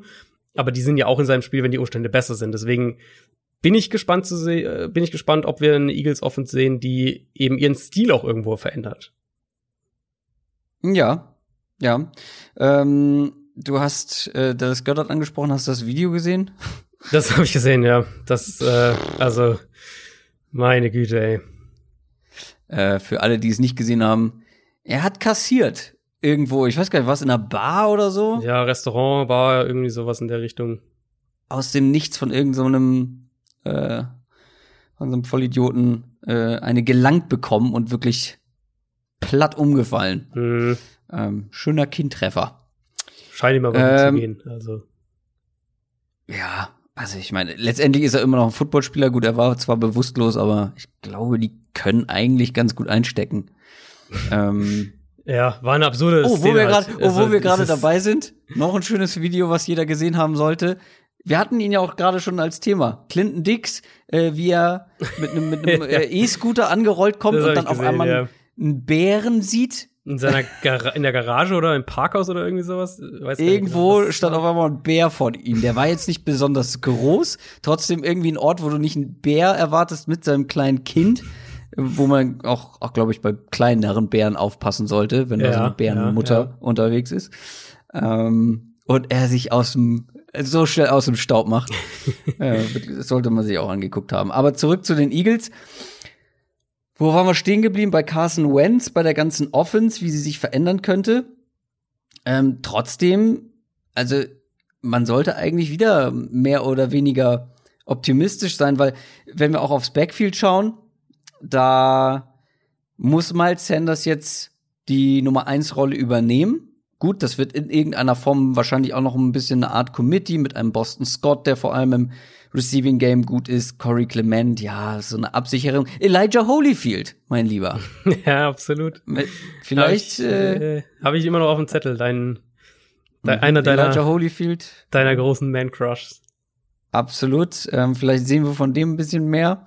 Aber Miles Sanders hat, glaube ich, ja. auch das Potenzial, ja. äh, ein Three-Down-Back zu sein. Also ich meine, wie Absolut. gut der letztes Jahr im Receiving-Game am ja. Ende der Saison war. Eben, ja. Ich also, wollte gerade sagen, der war ja eigentlich im Receiving äh, oder als Receiver war der ja fast besser als als Runner, wenn man es mal so aus der auf ja. der Running Back Position sozusagen vergleicht. Also auch wie sie ihn eingesetzt haben, sicher auch irgendwo durch durch dann äh, durch die Umstände aus der Not herausgeboren. Aber der hatte eine durchschnittliche Tagetiefe von zwei Yards und das klingt jetzt erstmal nicht viel äh, zugegeben, aber man muss ja bedenken, dass Running Backs in der Regel eben viele Screens und Pässe in die Flat und so weiter bekommen die den Schnitt dann halt deutlich runterziehen. Also Delvin Cook in Minnesota letztes Jahr, der ja fast nur Screens irgendwie gekriegt hat, der hatte eine Tagetiefe von minus 1,5 Yards. Ähm, mhm. Und selbst so Bags, die und man der ist ja auch ja. Der ist ja eigentlich auch, also Delvin Cook ist ja auch ein sehr solider Receiving genau, Back. Also genau, ist ja nicht so, dass der nur Screens bekommt. Klar. Ähm, gut, er wird halt so eingesetzt, aber trotzdem kriegt er ja auch mal den einen oder anderen Pass auf genau. der anderen Seite der Line genau. of Scrimmage. Ja, absolut. Aber auch, also auch wenn wir auf Backs schauen, die mehr, die wir mehr als so diese ähm, Receiving Backs noch auf dem Zettel haben. Alvin Kamara letztes Jahr war bei 0,4 Yards. Ähm, Christian McCaffrey war bei 0,7. Und Austin Eckler war bei 1,3. Und Sanders eben, wie gesagt, zwei Yards Tagetiefe. Das ist echt viel für einen Running Back. Sprich, ich glaube, der hat als Runner noch Luft nach oben. Aber als Receiver war der schon echt noch mal ähm, also ich mochte den, oder wir beide mochten den ja sehr pre-Draft auch, äh, hat er mich in der Hinsicht dann im, im letzten Saisondrittel so ungefähr hat er mich echt nochmal positiv überrascht und ich glaube, ja. der hat echt das Potenzial, fix in diese Top, und, Top 10 Running Back Gruppe auch reinzugehen. Und was man immer bei ihm bedenken muss, oh, das war doch so ein, das war doch ein kleiner Hint von dir gerade auf mein Running Back Ranking, mm. was immer noch nicht, immer noch nicht fertig ja, ist, aber der könnte. Das, das, äh, die, die Leute warten, also. Ja, das, ich bin gespannt, wo Miles Sanders am Ende landet. Ich habe gerade drüber nachgedacht, weil es werden definitiv Backs, die sehr elusive sind im Running Game und dazu auch noch den Ball fangen können und das auch als Receiver mhm. und das mhm. ist Miles Sanders, die werden weit oben landen und ich bin mal gespannt, ob er schon in die Top 10 reinkommt. Es kann auf jeden Fall sein. Ja, ja. Jetzt also habe ich, ich den ich anderen denke, Faden verloren, den ich äh, sagen wollte. Ich, ich greife so. mal kurz einfach auf. Äh, ich denke, dass er in meiner Top 10 jetzt noch nicht wäre, aber ich glaube, mhm. dass er, wenn wir zum gleichen Zeitpunkt in einem Jahr reden, dass er dann da drin sein wird. Und bei ihm ist ja der Fall, der hat ein Jahr als Starting Running Back im College gespielt. Der war der mhm. lange der Ersatz für Saquon Barkley und an dem genau. vorbeizukommen im College war quasi unmöglich. Vollkommen zu Recht auch. Aber in diesem einen Jahr hat er sich schon individuell weiterentwickelt und dann jetzt in seinem ersten NFL-Jahr. Also da mhm. ist ja noch überhaupt nicht ausgeschlossen, dass der noch mal einen Sprung macht. Ja. Bin sehr gespannt auf Miles ja. Sanders nächstes Jahr. Ja, und mein Eagles O-Line können wir dann in dem Zusammenhang auch noch kurz ansprechen. Ja. Da sind sie jetzt nicht mehr auf dem absoluten Top-Level. Ähm, das wird dann wieder so ein bisschen äh, die, das Sanders-Potenzial wieder so ein bisschen drücken, zumindest als Runner. Aber das sollte immer noch eine ganz gute Line sein. Also du ersetzt auf Left Tackle eben Jason Peters. Da wird Andrew Dillard jetzt starten. Den haben sie ja letztes Jahr in der ersten Runde genau mit dem Plan im Hinterkopf auch, ähm, auch gedraftet. Wir haben über den Ausfall von Brandon Brooks ja schon letzte Woche gesprochen. Wirklich einer der besten Guards in der NFL, der jetzt mit einem, mit einem weiteren Achillessehnenriss die Saison verpassen wird. Da muss man schauen, wie sie den eben auffangen. Jack Driscoll, den sie dieses Jahr in der vierten Runde gedraftet haben, der könnte nach innen rutschen und spielen. Matt Pryor wäre so ein, so ein anderer Kandidat, aber jetzt auch jetzt nicht die, ähm, nicht die Top-Lösung. So ihr, ihre primäre Backup-Option war ja immer Halapulivati Vaitai und der, der ist jetzt halt auch weg. Das heißt, diese Option gibt's einfach nicht mehr. Sprich, da muss eine andere, da muss ein Rookie oder da muss eine, eine schlechtere Variante dann eben auch, ähm, auch spielen. Die Baseline mit Lane Johnson, mit Jason Kelsey, auch mit Isaac Semalu, die ist immer noch hoch. Und von, von Andre Dillard als Erstrundenpick, der ja auch wirklich ein, ein gutes Potenzial gezeigt hat im College, dann darf man da natürlich auch erwarten, dass da in der NFL entsprechend was kommt. Aber es fehlt eben so ein bisschen, oder du hast so ein bisschen eine Ungewissheit auf Left Tackle ähm, und es fehlt auf Right Guard könnte ne, oder Right Guard könnte von einer Stärke zu einer Schwäche werden durch den Brooks-Ausfall. Das sind so ein bisschen die O-Line Bedenken. Das heißt, ich vermute, dass die Offensive Line ein bisschen schlechter sein wird als letztes Jahr. Die Frage ist dann, wie, wie, wie viel schlechter, wie weit schlechter, aber sie wird, denke ich, ein bisschen schlechter sein. Aber trotzdem, es gibt bei den Eagles auf dem Papier mal wieder, muss man sagen, nicht viel zu meckern. Mhm. Ja, es gibt hier vielleicht das ein oder andere kleine Fragezeichen. Wie ist die Offense jetzt mit, mit vielen neuen Leuten auch? Ähm, wird sie sich grundlegend vielleicht auch ein bisschen verändern? Weißt du, an wen mich die Eagles so im Gesamtblick erinnern?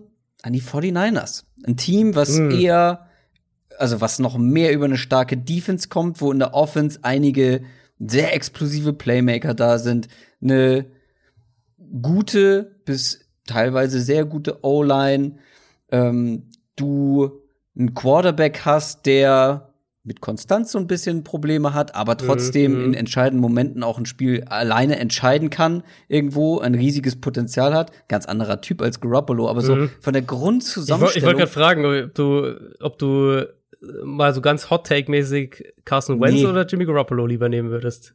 Carson Wentz. Ja, nee, nee. Ist, ist auch meine Tendenz schon, aber ja, Garoppolo war letztes Doch, Jahr alleine, so schlecht.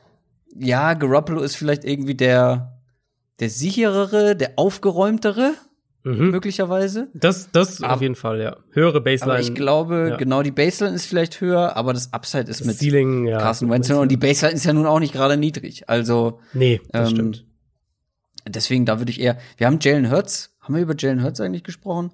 Äh, Im Draft-Recap natürlich, aber nee, heute jetzt, äh, ja, glaube ich, noch nicht. Ich mein, nee, ja, also müssen wir drüber sprechen. Der kommt halt nur in Frage, wenn, ähm, wenn Carson Wentz wieder ausfallen sollte. Und ich glaube, dann hat man eine ganz gute Backup-Lösung. Genau, das ist, das ist auf jeden Fall. Und dann kann man es eben noch in zwei Richtungen argumentieren, was wir, glaube ich, ja damals auch gemacht haben. Du hast einmal diesen gesteigerten Wert den Teams auch der Backup-Quarterback-Position geben. In gewisser Weise mit den Eagles, mit Nick Foles hat es ja so ein bisschen angefangen und dann haben andere Teams da auch nachgezogen, dass sie, dass sie mehr Ressourcen da reingesteckt haben. Plus, das kann man natürlich sich auch, oder das könnte auch ein Punkt sein, vielleicht haben sie ja sowas Taysom Hill Rolle mäßiges für ihn auch im Hinterkopf und wollen den ja weiß ich nicht, paar Snaps pro, pro Spiel geben und ihn hier und da mal als Runner ähm, eine Zone Read Offense dann plötzlich spielen können. Also das könnte ein Faktor sein. Klar, primär wird er der, ist er der Backup und so ein bisschen deine Versicherung, falls sich Carson Wentz verletzt. Ja. Aber trotzdem, auf dem Papier, die Eagles sollten ganz vorne mitspielen können mhm. in dieser Division, aber dann letztendlich auch, was diese Conference angeht. Ähm, ich würde sie jetzt noch nicht in die sagen wir mal, Top 1, Top 2, Top 3 Region dieser Conference packen. Aber nee, das würde ich auch nicht. Die, die, das, die Möglichkeiten sind auf jeden Fall da. Ja, das ja. Also es wird ja allein in der Division schon super spannend. Du hast halt ja wirklich diese zwei mhm. Teams halt mit, mit Philly und Dallas, die, die beide, wenn die Saison perfekt läuft, Super Bowl-Kandidaten sind. Mhm. Was würdest du, was würdest du jetzt aus dem Bauch heraus tippen, wer die Division gewinnt? Hab mich auch, genau das habe ich mich auch gerade gefragt. Ich würde, glaube ich, auf die Eagles tippen, einfach weil ich finde, die, die Cowboys sind eine größere Wildcard, so ein bisschen. Und bei den Eagles. Ja. Ich habe ja. Ja. Aber es ja, ist die echt Defense eng. ist Also natürlich bei eng. den Eagles halt tausendmal besser, ne? Aber ähm, ich weiß nicht, vor der, ich habe mich das schon vor der Folge gefragt und da waren es irgendwie die, die Cowboys für mich.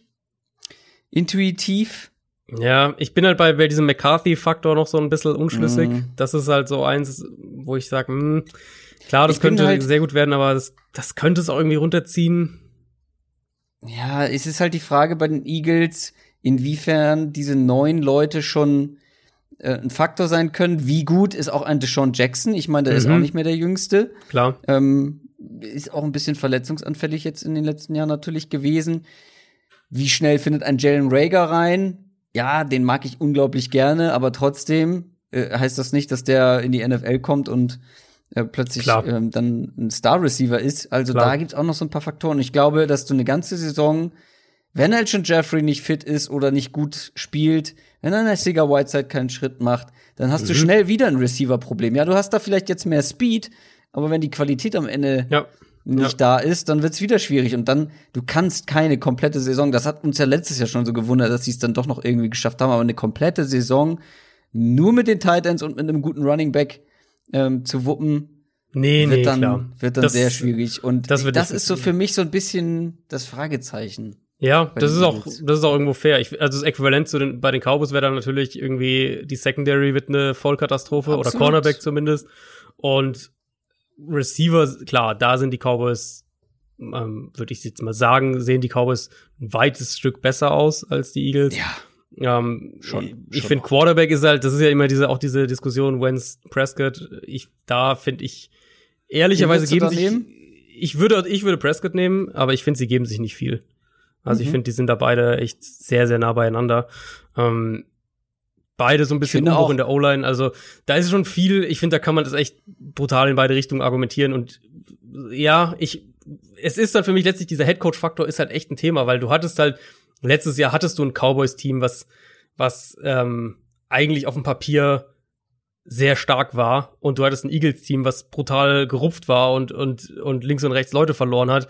Und die Cowboys haben es halt nicht gebacken gekriegt, die da abzufangen. Und da kann man jetzt sagen, das lag irgendwie an, an Jason Garrett und äh, weiß ich nicht, Team war in, in, in, in hatte Pech hier und da auf jeden Fall auch. Das war auf jeden Fall auch ein Faktor.